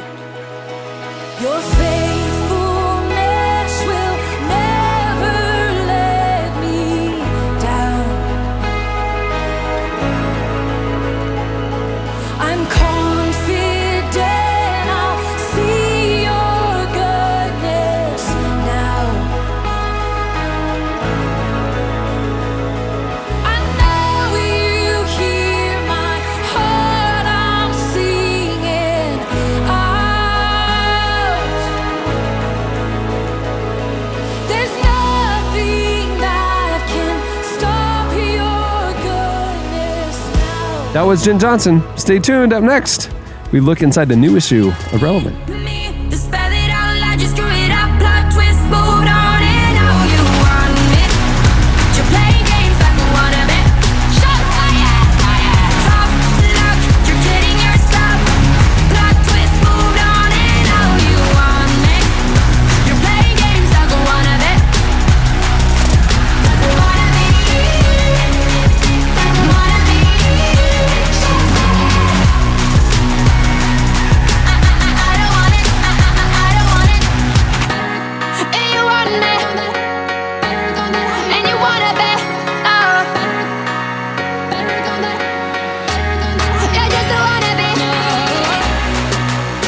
You're listening to Sigrid. The song is Plot Twist. Well, this is the part of the show where every eight weeks or so, uh, we kick Eddie out and bring in Aaron Hanbury, our editorial director. Welcome. Thank you, thank you. I'm back since my big uh, my big breakout podcast performance a few weeks ago. That's right. Uh, that led to propaganda coming on. a lot of people say our best episode. I, I've heard multiple people say it's the best episode ever. Yeah. Uh, TV writers have given up since then because it was so good. Yeah, just, they can't recapture the magic, so why Yeah. try, right? The, uh, Aaron joins us because we want to give you guys a behind the scenes look at the brand new issue of Relevant, which is uh, releasing this week. If you remember last issue, our March issue, uh, uh, debuted a big redesign for the publication and uh, exciting new era. And this um, this issue is no sophomore slump. We're excited about it. was really fun. On the cover is one of our favorite new artists, Maggie Rogers. Uh, you know Maggie because last year she uh, a video of her and Pharrell kind of broke out. Absolutely, and uh, she was a, a, a student, uh, and it was uh, he was a guest uh, master class. Mm-hmm. She was a student in um, college, and uh, they played her song for Pharrell, and he was really speechless. Yeah. And um, and and the ensuing conversation uh, kind of went viral. That's when she got on everybody's radar. Mm-hmm. Her song Alaska, which was the song in that video, blew up and has tens of millions of plays on Spotify. And she just released her debut EP. Mm-hmm. Uh, we saw her at South by Southwest, and she's the real deal, folks. Yeah, and she Uh, doesn't seem to be slowing down. I mean, a, a lot of buzz still, a lot of momentum. Absolutely. And, and and so uh, we thought, um, you know, last issue we had a legendary filmmaker, Martin Scorsese, on the cover, uh, and we went on the complete opposite end of the Literally spectrum. the opposite person. No, right. No, but it really Yeah. is. It's like we were intentional about that, where it's like here's somebody who is looking back at a very intentional and significant career in, the last cover story. In this one, we're looking at somebody who we believe is going to be a significant artist at the very beginning of it all. Yeah, and, uh, and the conversation reflects that kind of hope and uh, path. It's really interesting. Yeah, and and she, you know, like the all the different like inspiration she had from being like the a, a folk song reader to moving to the uh, a songwriter to moving to like this like you know dance EDM inspired music to you know why she likes hymns and uh, you know it's a really fascinating look at what who we think could be one of the uh, next big music stars. Yeah, absolutely. Here's a little bit of Maggie.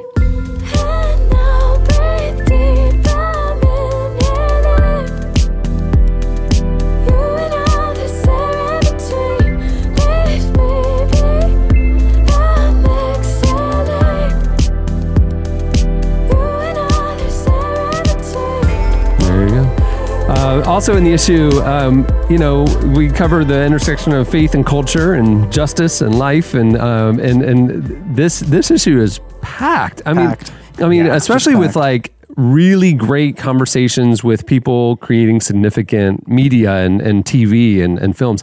Um, Mm-hmm. it- Jesse, you had a conversation with uh, Pete Holmes, and Pete, Yeah. you know, grew up in the faith. His he has a show on a- HBO right now, which is uh, autobiographical Mm-hmm. of sorts about him going through a divorce and then kind of couch surfing as he tried to you know become a comedian and start his career and kind of have to reboot life.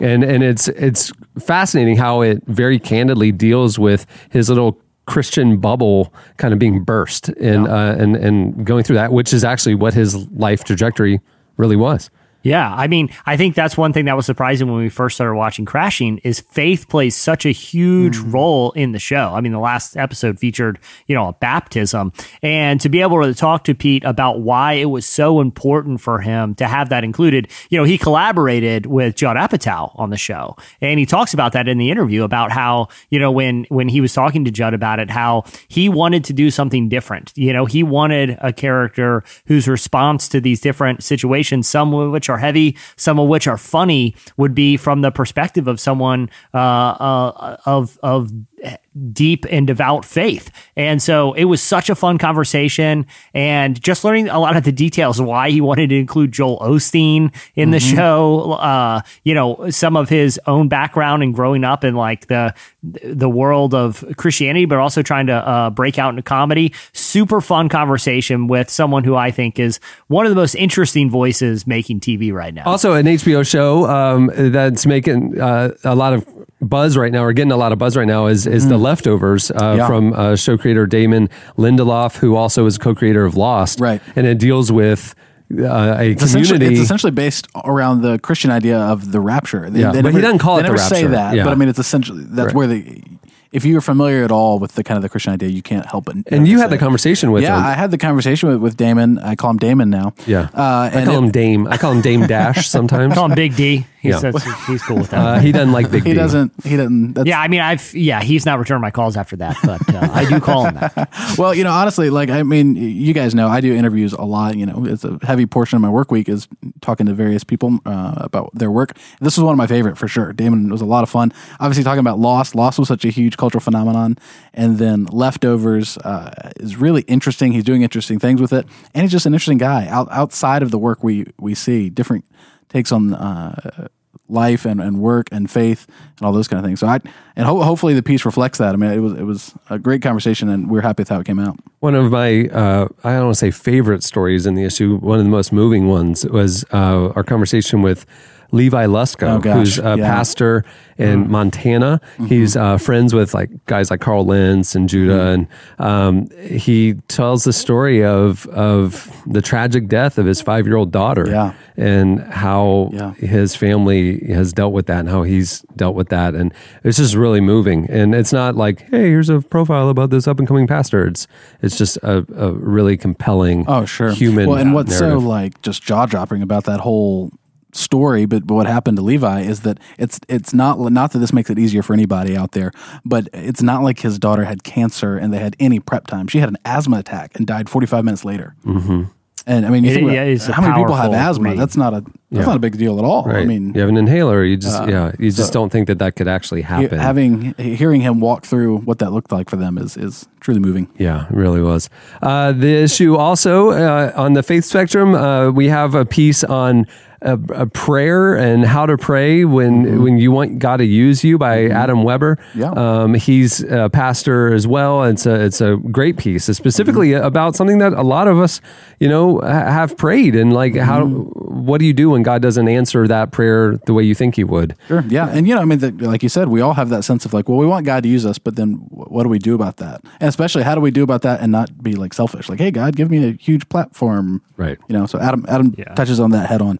Uh, we also talked to the ever controversial Rob Bell. He's back. He's back, y'all. Um, he's taken on the Bible, and uh, it was a interesting conversation about his perspective on the Bible. I mean, it's uh, uh, it- you know we like to publish things that get people seeing the world from different perspectives. We like publishing challenging ideas sometimes. We like you know, kind of just making sure, like uh, Eddie was talking about earlier, media literacy. We want to make sure that we don't, you know, that we look at the world with a broader perspective. And so you have uh, Levi Lusko in the issue, and then you have Rob Bell, and those are two very different streams of of Christianity. And it's interesting to be able to publish ideas that maybe straddle those. We have Brian McLaren's, or uh, you know, uh, you, you know, uh, you know, different charismatic leaders. I mean, we we try to pull from all the different streams of what God's doing and saying today. And and you may have very strong opinions about Rob Bell's theology, and that's fine. Good. Yeah, Um, but don't be ignorant to um, what he's saying. And here's a conversation with him about this new book that he has about the Bible. And I think it's really interesting. Yeah, I mean, Yeah. nobody nobody can uh, nobody can say that it's not that it's nobody can say that it's boring when you either hear from Well, Rob that, that's Bell the thing. or, or talk to You Rob. ag- agree or disagree, he is always interesting. Uh, on the music side of things, we we have one of our favorite artists, local natives, is in the issue. If, I mean, if you've listened to this podcast, you've probably heard about half their album. I, I, we played so many of their tracks, we love them. Um, uh, we talked to them about their new uh, album, Sunlit Youth. Uh, here's a little bit of local natives, Dark Days.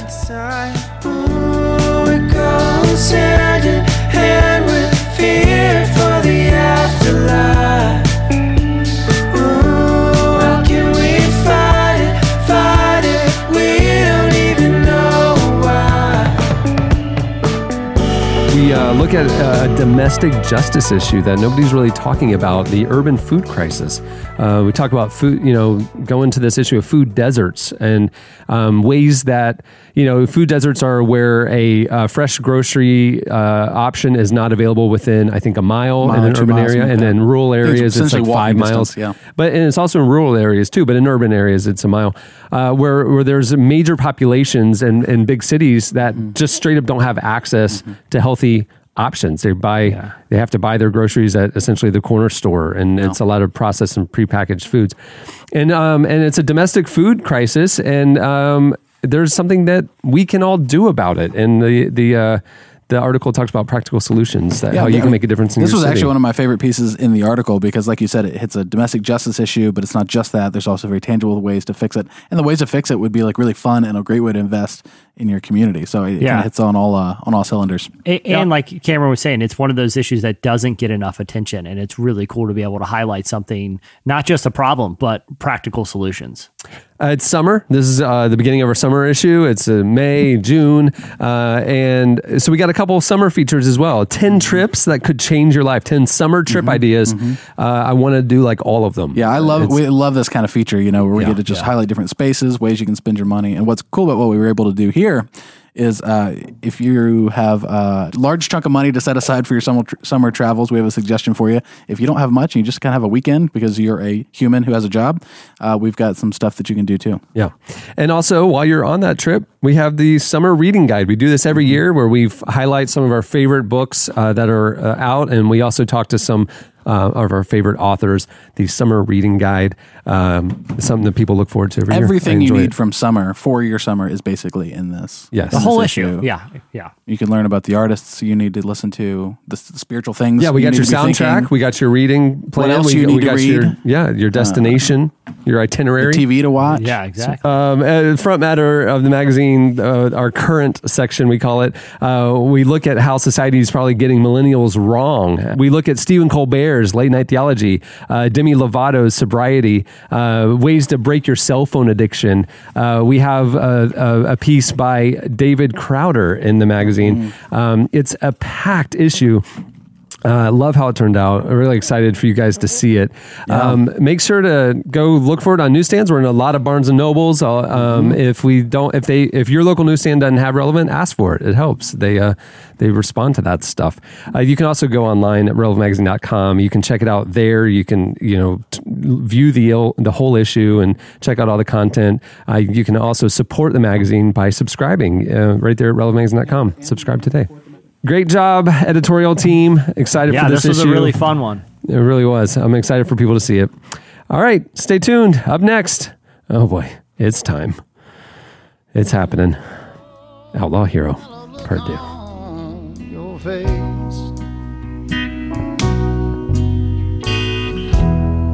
I thought it don't matter, cause it's the holiday season. You feel such a big empty space. And I lay down beside you, and I wanted your loving, cause your love makes my life complete. Oh, the last thing I need, first thing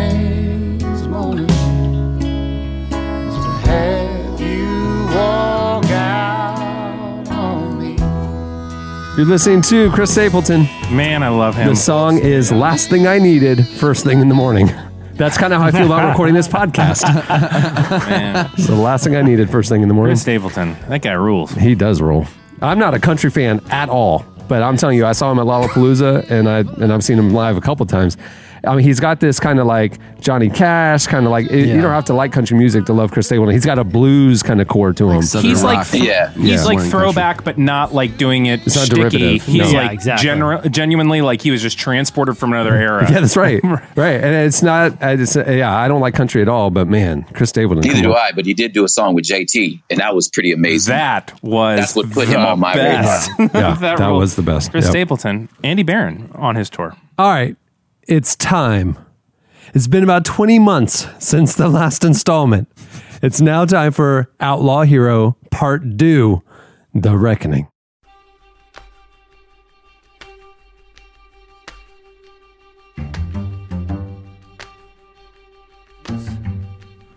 What's the difference between an innocent prank and the crime of the century? What if the power team could have accidentally inspired a legal case that could soon challenge the institution of journalism and bring a pot bellied man wearing Zubaz pants before the Supreme Court of the United States of America? Are there physical benefits to having sticks thrown at your bare back? These are the questions that I've laid awake and thought about on many nights. And one day, when I stumbled across a YouTube link of two individuals named Chop and Steele, I would soon discover that the answers to these questions were waiting right under my nose. And those answers were held by two men that some would call pranksters, and some criminal masterminds. It was one of the scariest things we've ever done. Felt like we were robbing a bank. Little did I know I was about to go down a rabbit hole so deep that I may never make it out alive. But before I get into the legal case that could bring Chop and Steele to the crossroads of the American legal system, you need a little background. You may remember a few weeks ago on the Relevant podcast, I had Cameron live narrate the incredible clip of two quote unquote inspirational strongmen performing ridiculous, ineffective, and dangerous stunts on a morning show. Here's a brief trip down memory lane in case you missed it. This is WEAU 13 News. Been waiting for this all show long. I know, I'm excited. The strongman duo Chop and Steele are here in studio. Strongman duo Chop and Steele are here talking about their tour. Give Uh, thanks right now, for they are showing Chop Well, an impressive feat by our strongman duo and what they're doing to educate people. That Uh, okay, so every time these anchors are talking, they're showing the guys, uh, like kind of like waiting for their segment, you know, like, and the guys are backstage. Holding each of them. They are curling an object together. Uh, they each have an arm and a tire, and they're curling the tire on one of them, and then the other station, they each have a hand in the hole of a cinder block, and they're curling it. Uh, is wearing a very tight shirt, which reveals his uh, very flabby uh, torso, and he has unnaturally large Zubaz stripe zebra pants on and and a do rag. Uh, uh, Steele is wearing uncomfortably high John Stockton shorts and and a uh, tank top. At least they look the part. Sure, we all got some laughs that day. A lot of people did. That is, except for one group the TV anchors. The TV network is now suing Chop and Steele for copyright infringement, fraud, and conspiracy to commit a wrongful activity. Now, Chop and Steele have found themselves at the crossroads of justice entertainment, fitness, and that's right, freedom. So, how did it all start? What led them on this path? To find out, I had to go to the source.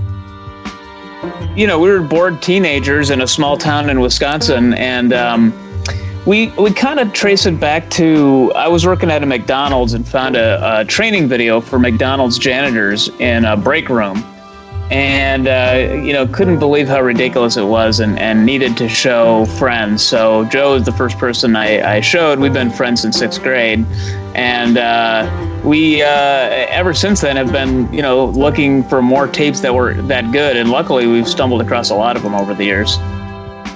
That fateful day at a Wisconsin McDonald's would soon go on to change their lives forever. Nick and Joe, as they were known, went on to launch the Found Footage Festival, a comedy tour centered on weird, forgotten videos. But with the tour came a problem. How do you promote comedy events based on old VHS tapes?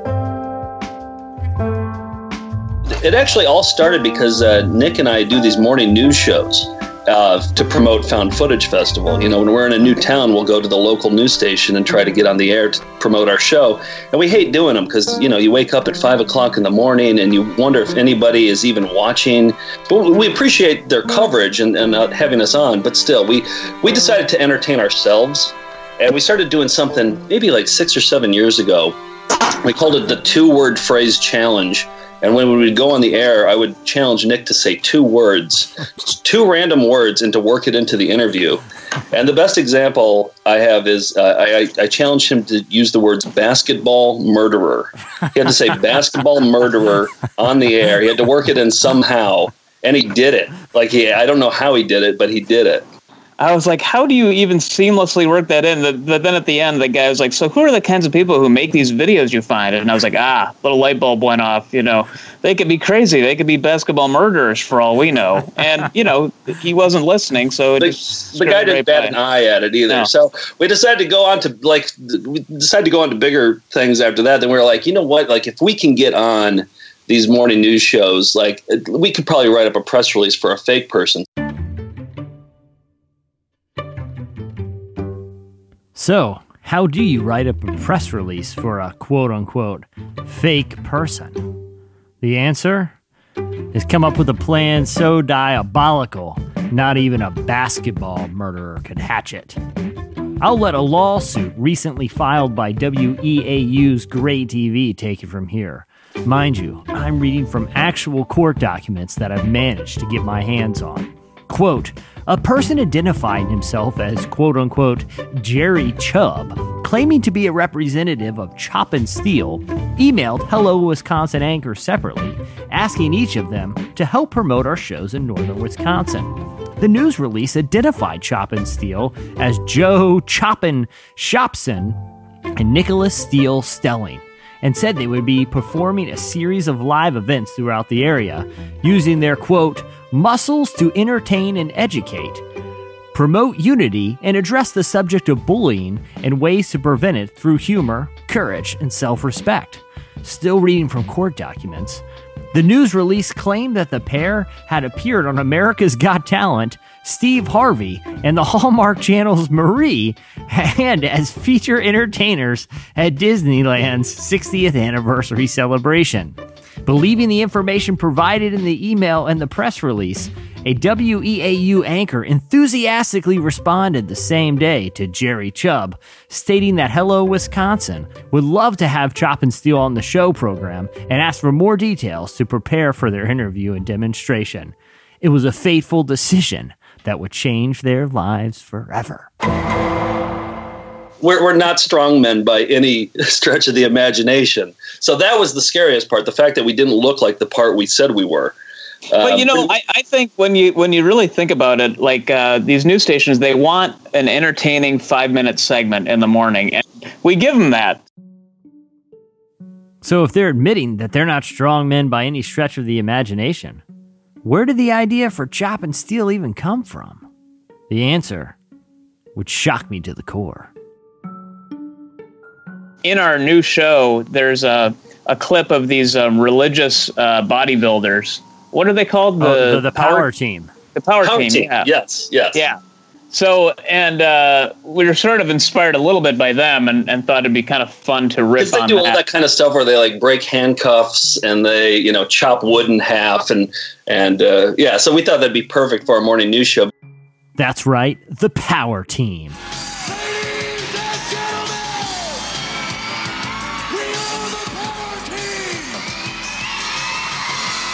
The muscle bound evangelists known for crushing piles of flaming cinder blocks with their bare hands, ripping phone books in half, and literally scaring the heck out of Acquire the Fire attendees. Everything was going perfectly until the perfect crime was almost spoiled by a muscle group that doesn't even exist. I think there's a moment where you're doing a, an exercise where one of you guys is hanging onto the legs of the other and pulling the other one up, and you're naming the muscle group. And I think you say the plats are being worked out. It's actually plaps. P L A P S. Plaps. Which, Yeah. which, to my knowledge, I'm not, I'm not, uh, you know, into fitness, but that's not a real muscle group, right? Oh, you oh you've never heard of the plaps? oh, you're like you're like the only person I know who has never heard of the plaps. Oh. I have entire plap days at the gym, so uh, y- y- yours are atrophied, maybe. Yeah, yeah. I obviously Yeah. I got to get a workout buddy. Is what I'm what concerned for you. I'm concerned for you and your plaps. But despite the plap flap, Chop and Steele were able to pull their gag at news stations across the Midwest. But like all good crime duos, Bonnie and Clyde and Jesse James and whatever his buddy's name was, their crime spree had to come to an end. And it came in the form of a lawsuit filed by one of the anchors that didn't find their joke all that funny. But if there's one thing I've learned from Chop and Steele, it's that when someone throws a stick at your back, you don't just stand there and take it. Well, you do in that case. Actually, that's part of the exercise. But you don't go down without a fight. We are we are actually going to fight it though. We're not gonna we're not gonna roll over because because like they really don't have a case at all. Like we didn't do anything wrong.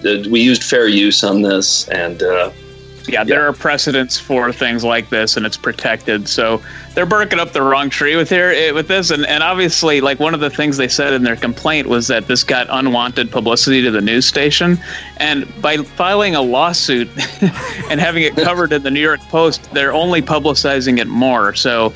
Um, yeah, it's uh, it was not done maliciously on our part, and uh, it's just kind of ridiculous. But we're really hoping that we can become like you know, uh, sort of accidental freedom fighters. Yeah. You know, and I told Joe I was picturing a, the cover of Rolling Stone with Chop and Steele nude but draped in an American flag.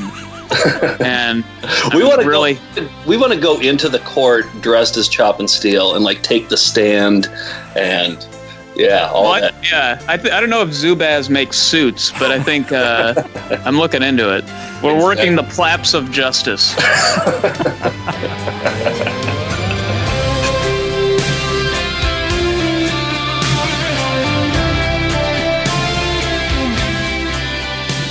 In a world of fake news, Chop and Steele are offering a cold dose of the kind of reality we all need more of. The kind that slips into a tight t shirt, a pair of Zubaz pants, and isn't afraid to karate chop through the brittle facade of the lamestream media.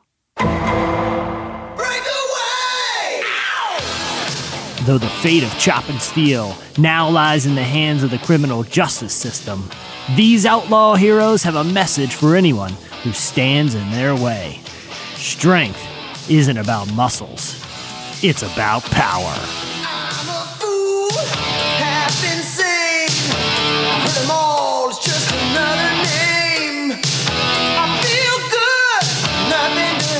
I, I have a few things that I'd like to say in response to that. Okay. I, I think first because Normally we don't play a, a segment like that and then mm-hmm. immediately no, I think period. talk about it. No, period. Yeah. Normally we don't play a segment like that. Right. Yeah. But, but we talk Outlaw about it. but Hero we- Part Two res- requires an immediate cast response to what was Yeah. just experienced by the listeners. I have two things to say, and I'd like to I'd like to be able to complete both thoughts. The first is that Jesse, as someone who I love and as my dear friend, I would like to congratulate you on this tour de force. It was insane. It was 45 minutes long. I'm not sure I tracked, it, and it was beautiful. And I Had a am lot of so, twists. Had a lot I'm of so twists. proud of you. This was your Mr. Holland's Opus moment, right? This is beautiful coal. It was Like, a this is- masterpiece. It, was a literally was a masterpiece. masterpiece. I would also like to say that we must immediately take Yeah. away his microphone and computer, like because this seems like we've like he just realized he can make the microphone record and do things. we need to keep him as a purely live element. Yeah. This was Yeah. uh, no this more is- no more pre-produced segments for Jesse because he is what you're produces the saying. show. Uh, right. This is all just going to get worse, right? No, 'Cause this, some of us, this is this is an un- unleashing is what it is. Right. This some is- of us make the relevant podcast, the new activist, and some of us do this. Uh, so- this is this is a basketball rolling to the foot of Michael Jordan for the first time, and him picking it up and looking at it. And, and he stares at the basketball and says, "Prepare for the revolution." This is what that was. Oh my goodness! What what an incredible This is use of Einstein. This is Einstein grabbing a piece of chalk and he's slowly writing E equals M C, and then he squares it, and he just like does a victory spin, Yeah, like yeah. to no one in particular. That's what this was. A hole this in the was an universe awakening. opens. Yeah. Yeah, an awakening and uh, what was capable, what Jesse's capable of, is what we just Listen, experienced. I have been, you know, fielding calls already. You know, Netflix wants me on the next true crime docu series, and I've told them no. I told them, yeah, that is unless you guys, you know, don't want this. You don't want this kind of content. I got them lining up. Th- th- This is hot right now, guys. This is this is the S Town serial. I'm jumping on the train. Sure, I stole a little of their music, but I had to get the vibe. I had to get people knowing what I'm doing here. This was a dangerous peek inside of the unfiltered mind, right? Because usually you have us to kind of like Right. interrupt. Right. Well, this was just, hey, let's, every, let's, every, let's go in the playground. Every for a while. writer needs an editor. Every artist needs a producer. This is what Not happens when Jesse goes rogue and does it by himself. Right, not nobody's- this time. Literally, the original cut of this, the cut down produced segment, was almost twenty minutes long. Yeah. and and and what you all just experienced was, uh, you know, even as long as it was, A Titan was, 14. was a tightened version of the original vision that Jesse had for everybody. Well, thank yeah, you. I mean, I, you know, I'd like to release a director's cut someday. Uh, you know, a lot was cut on the editing room floor, but you know, some of it when you're directing this, Yeah. you know, you're just like, put the Top Gun theme song in there. I don't know why, just do it. Just trust me on this. And you're like, holy cow, I can't picture it without it. Yeah, uh-huh. those are the type of creative decisions that you can't teach. Right. You know, like you can't go to film school. go There's gut. nothing that's going to teach That's that. vision. You just got to feel the story. That's vision. All right. Well, there you go. That was Outlaw Hero Part Two. You know, it happens about once a year. I think that's good. I think about once a year is can I just say one more thing? Can I just say one more thing in all seriousness about this? You're welcome, everyone. You're welcome. There it was- is. yeah. Thank you. All right. Stay You got tuned. it. That Up was a real next, privilege Your for you.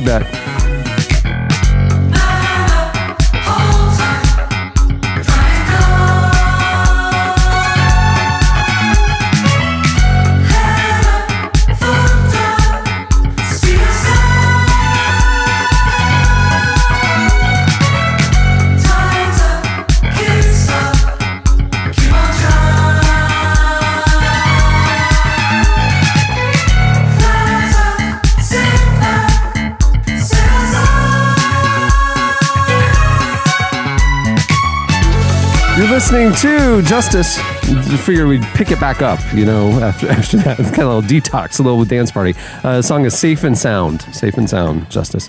At the beginning of our feedback segment, you know, we like to do our corrections and apologies that you guys always uh, unsolicited, you know, send us send us those throughout the week, uh, point out things that we've done and said that were in error. Uh, we don't have any of those this week, but we would like to apologize for the segment you just experienced. yeah, I feel like that'd be the first Just time we can. proactively, we'll just preempt it. I've you know, never just- apologized on the show, but I am. Are you sorry. apologizing because the rest of the show isn't to that quality? I don't really understand the I think apology. I'd like to Are you apologize. apologi- Oh, I get it. You're apologizing that it's over. Okay, that makes sense. I got you. Apologize That's- to that's fair. propaganda That's as well. fair. I think we owe propaganda and apology. Yeah, I'm sorry. yeah, yeah.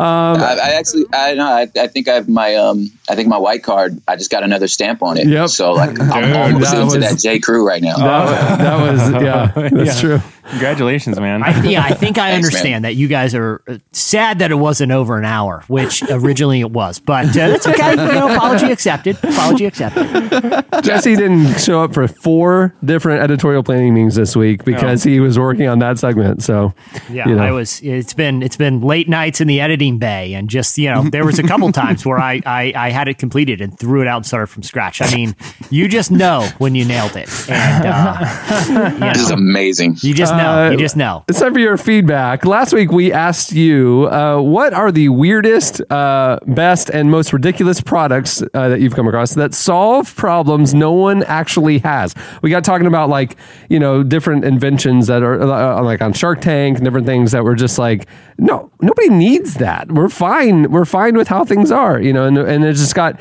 got us thinking about actual products that actually exist uh, that solve problems that literally nobody has. You guys uh, found some and sent them over to us uh, on Twitter at Relevant Podcast. You also posted some on the pos- podcast episode page at relevantmagazine.com. Here's a few of our favorites.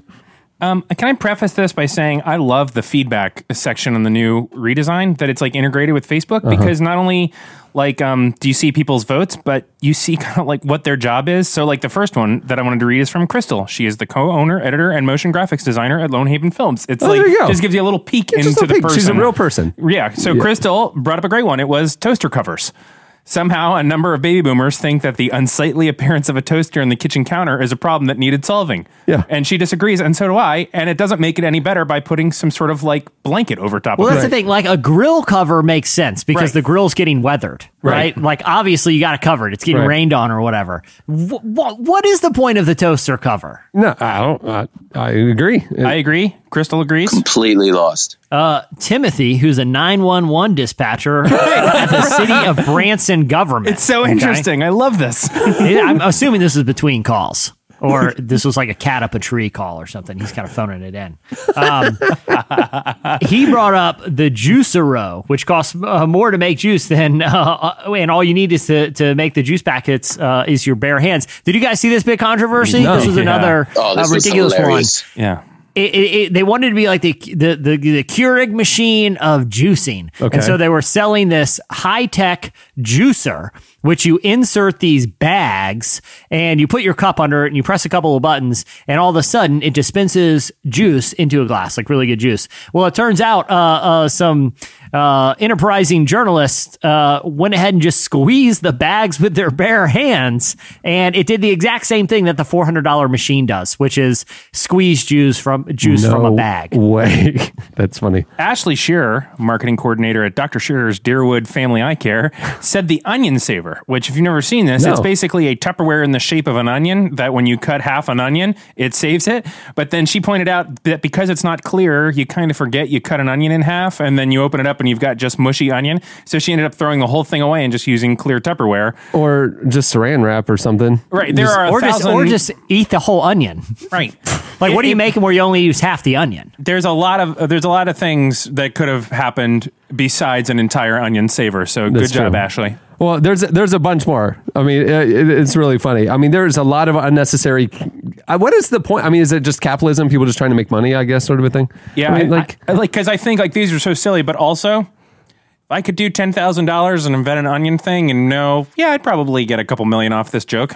I'd probably do it. that'll do it for uh, last week's feedback. Uh, you can chime in and read more. There's a lot. There's a lot more online. You should go check them out. They're funny. Uh, it's time for this week's. Editorial question of the week. Hey. Well, earlier we got talking about um, questionable fashion choices. I don't know if you can remember all the way back to slices. You've sat through a lot since then. Um, but, you know, we got talking about the uh, window knee mom jeans and, and also the clear jeans and uh, the fashion faux pas, the fashion mistake that those inevitably are. It got us thinking about times in our lives we've tried to switch up the fashion and uh, maybe made a mistake here or there. Uh, we've all been there. Eddie, I'm looking at you. Oh, sixth grade, I wore a Jor- uh, Jordan uh, like uh, a Jordan shirt. Yeah. And uh, not only was it pretty clear that I didn't play basketball, Yeah. but like I barely knew anything about basketball and was just really ridiculed my first day of sixth grade. and thought, Really? and thought, They why, ridiculed you? why am I? Well, kids are the worst. But like, I was like, why am I wearing a Jordan shirt? But I was pretty pumped up about that. It seemed a lot geekier at the time than it does now. Because now I'd probably wear Yeah, it know, because I don't care. Jordan, yeah. Uh, yeah, I, I had an incident with sun in. You guys remember the problem? with Oh, sun in. yeah. Oh, Yeah, just just really uneven. Just Yeah. you know, they, There was, like, that should not come in a spray bottle. Right, I there were- mean, or you should have Yeah. help applying it, or else you're going to get Right. one patch. I happen to be right-handed, so the right hand, right side, the right side of my head actually worked pretty well. but, There were uh, like stripes of blonde Yeah. on your back yeah. and stripes of missed a few black hair. spots, Yeah, oh, Oh, and and it burned my amazing. Yeah, scalp one- pretty bad. Yeah. One day I went full crisscross, guys. Oh, No, way. Yeah, oh! I went full crisscross. Please tell me it was last year. I wish. Man, It that's was elementary school. I went full crisscross. You For couldn't the whole day, did you show up and just powered through for the day?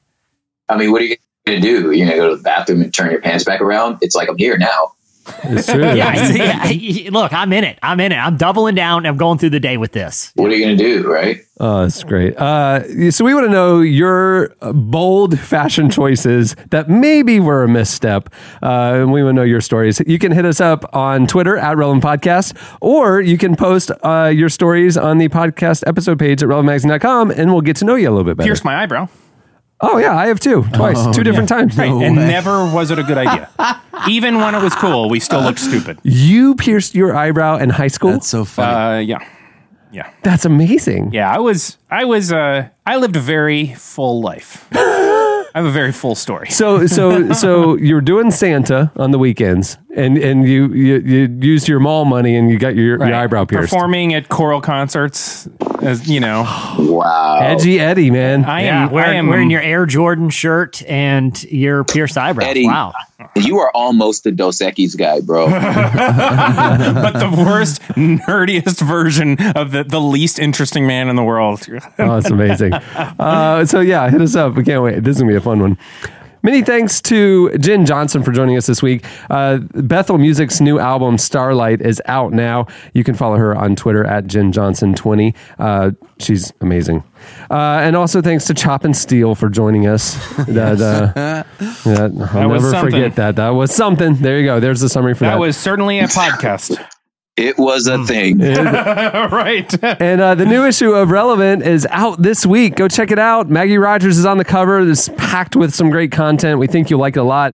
Thanks also to the show's sponsors for making this episode possible. Remember, you can go to squarespace.com to sign up for a free trial. And when you uh, decide to sign up for Squarespace, use offer code RELEVANT to get 10% off your first purchase.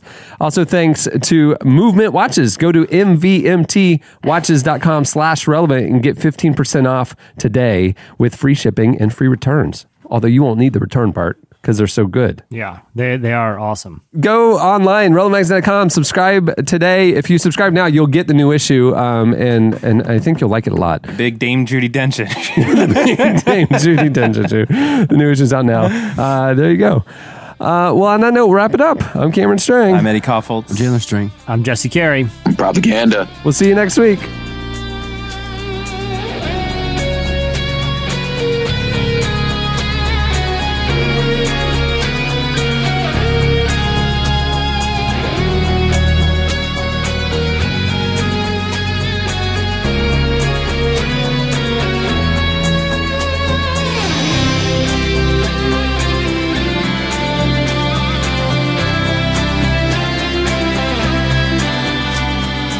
Thanks for listening to the Relevant Podcast. Connect with us on Twitter at Relevant Podcast and get bonus material from this episode and more at the podcast section on relevantmagazine.com.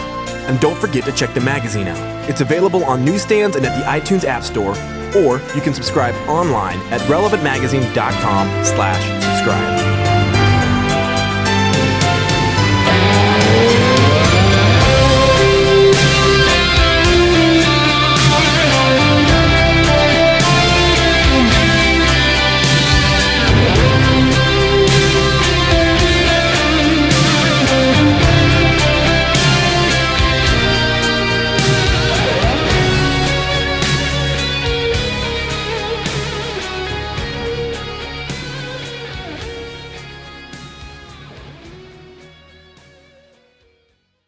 Yeah, you don't want to go full Kirk. People people are a little sketched out by full Kirk.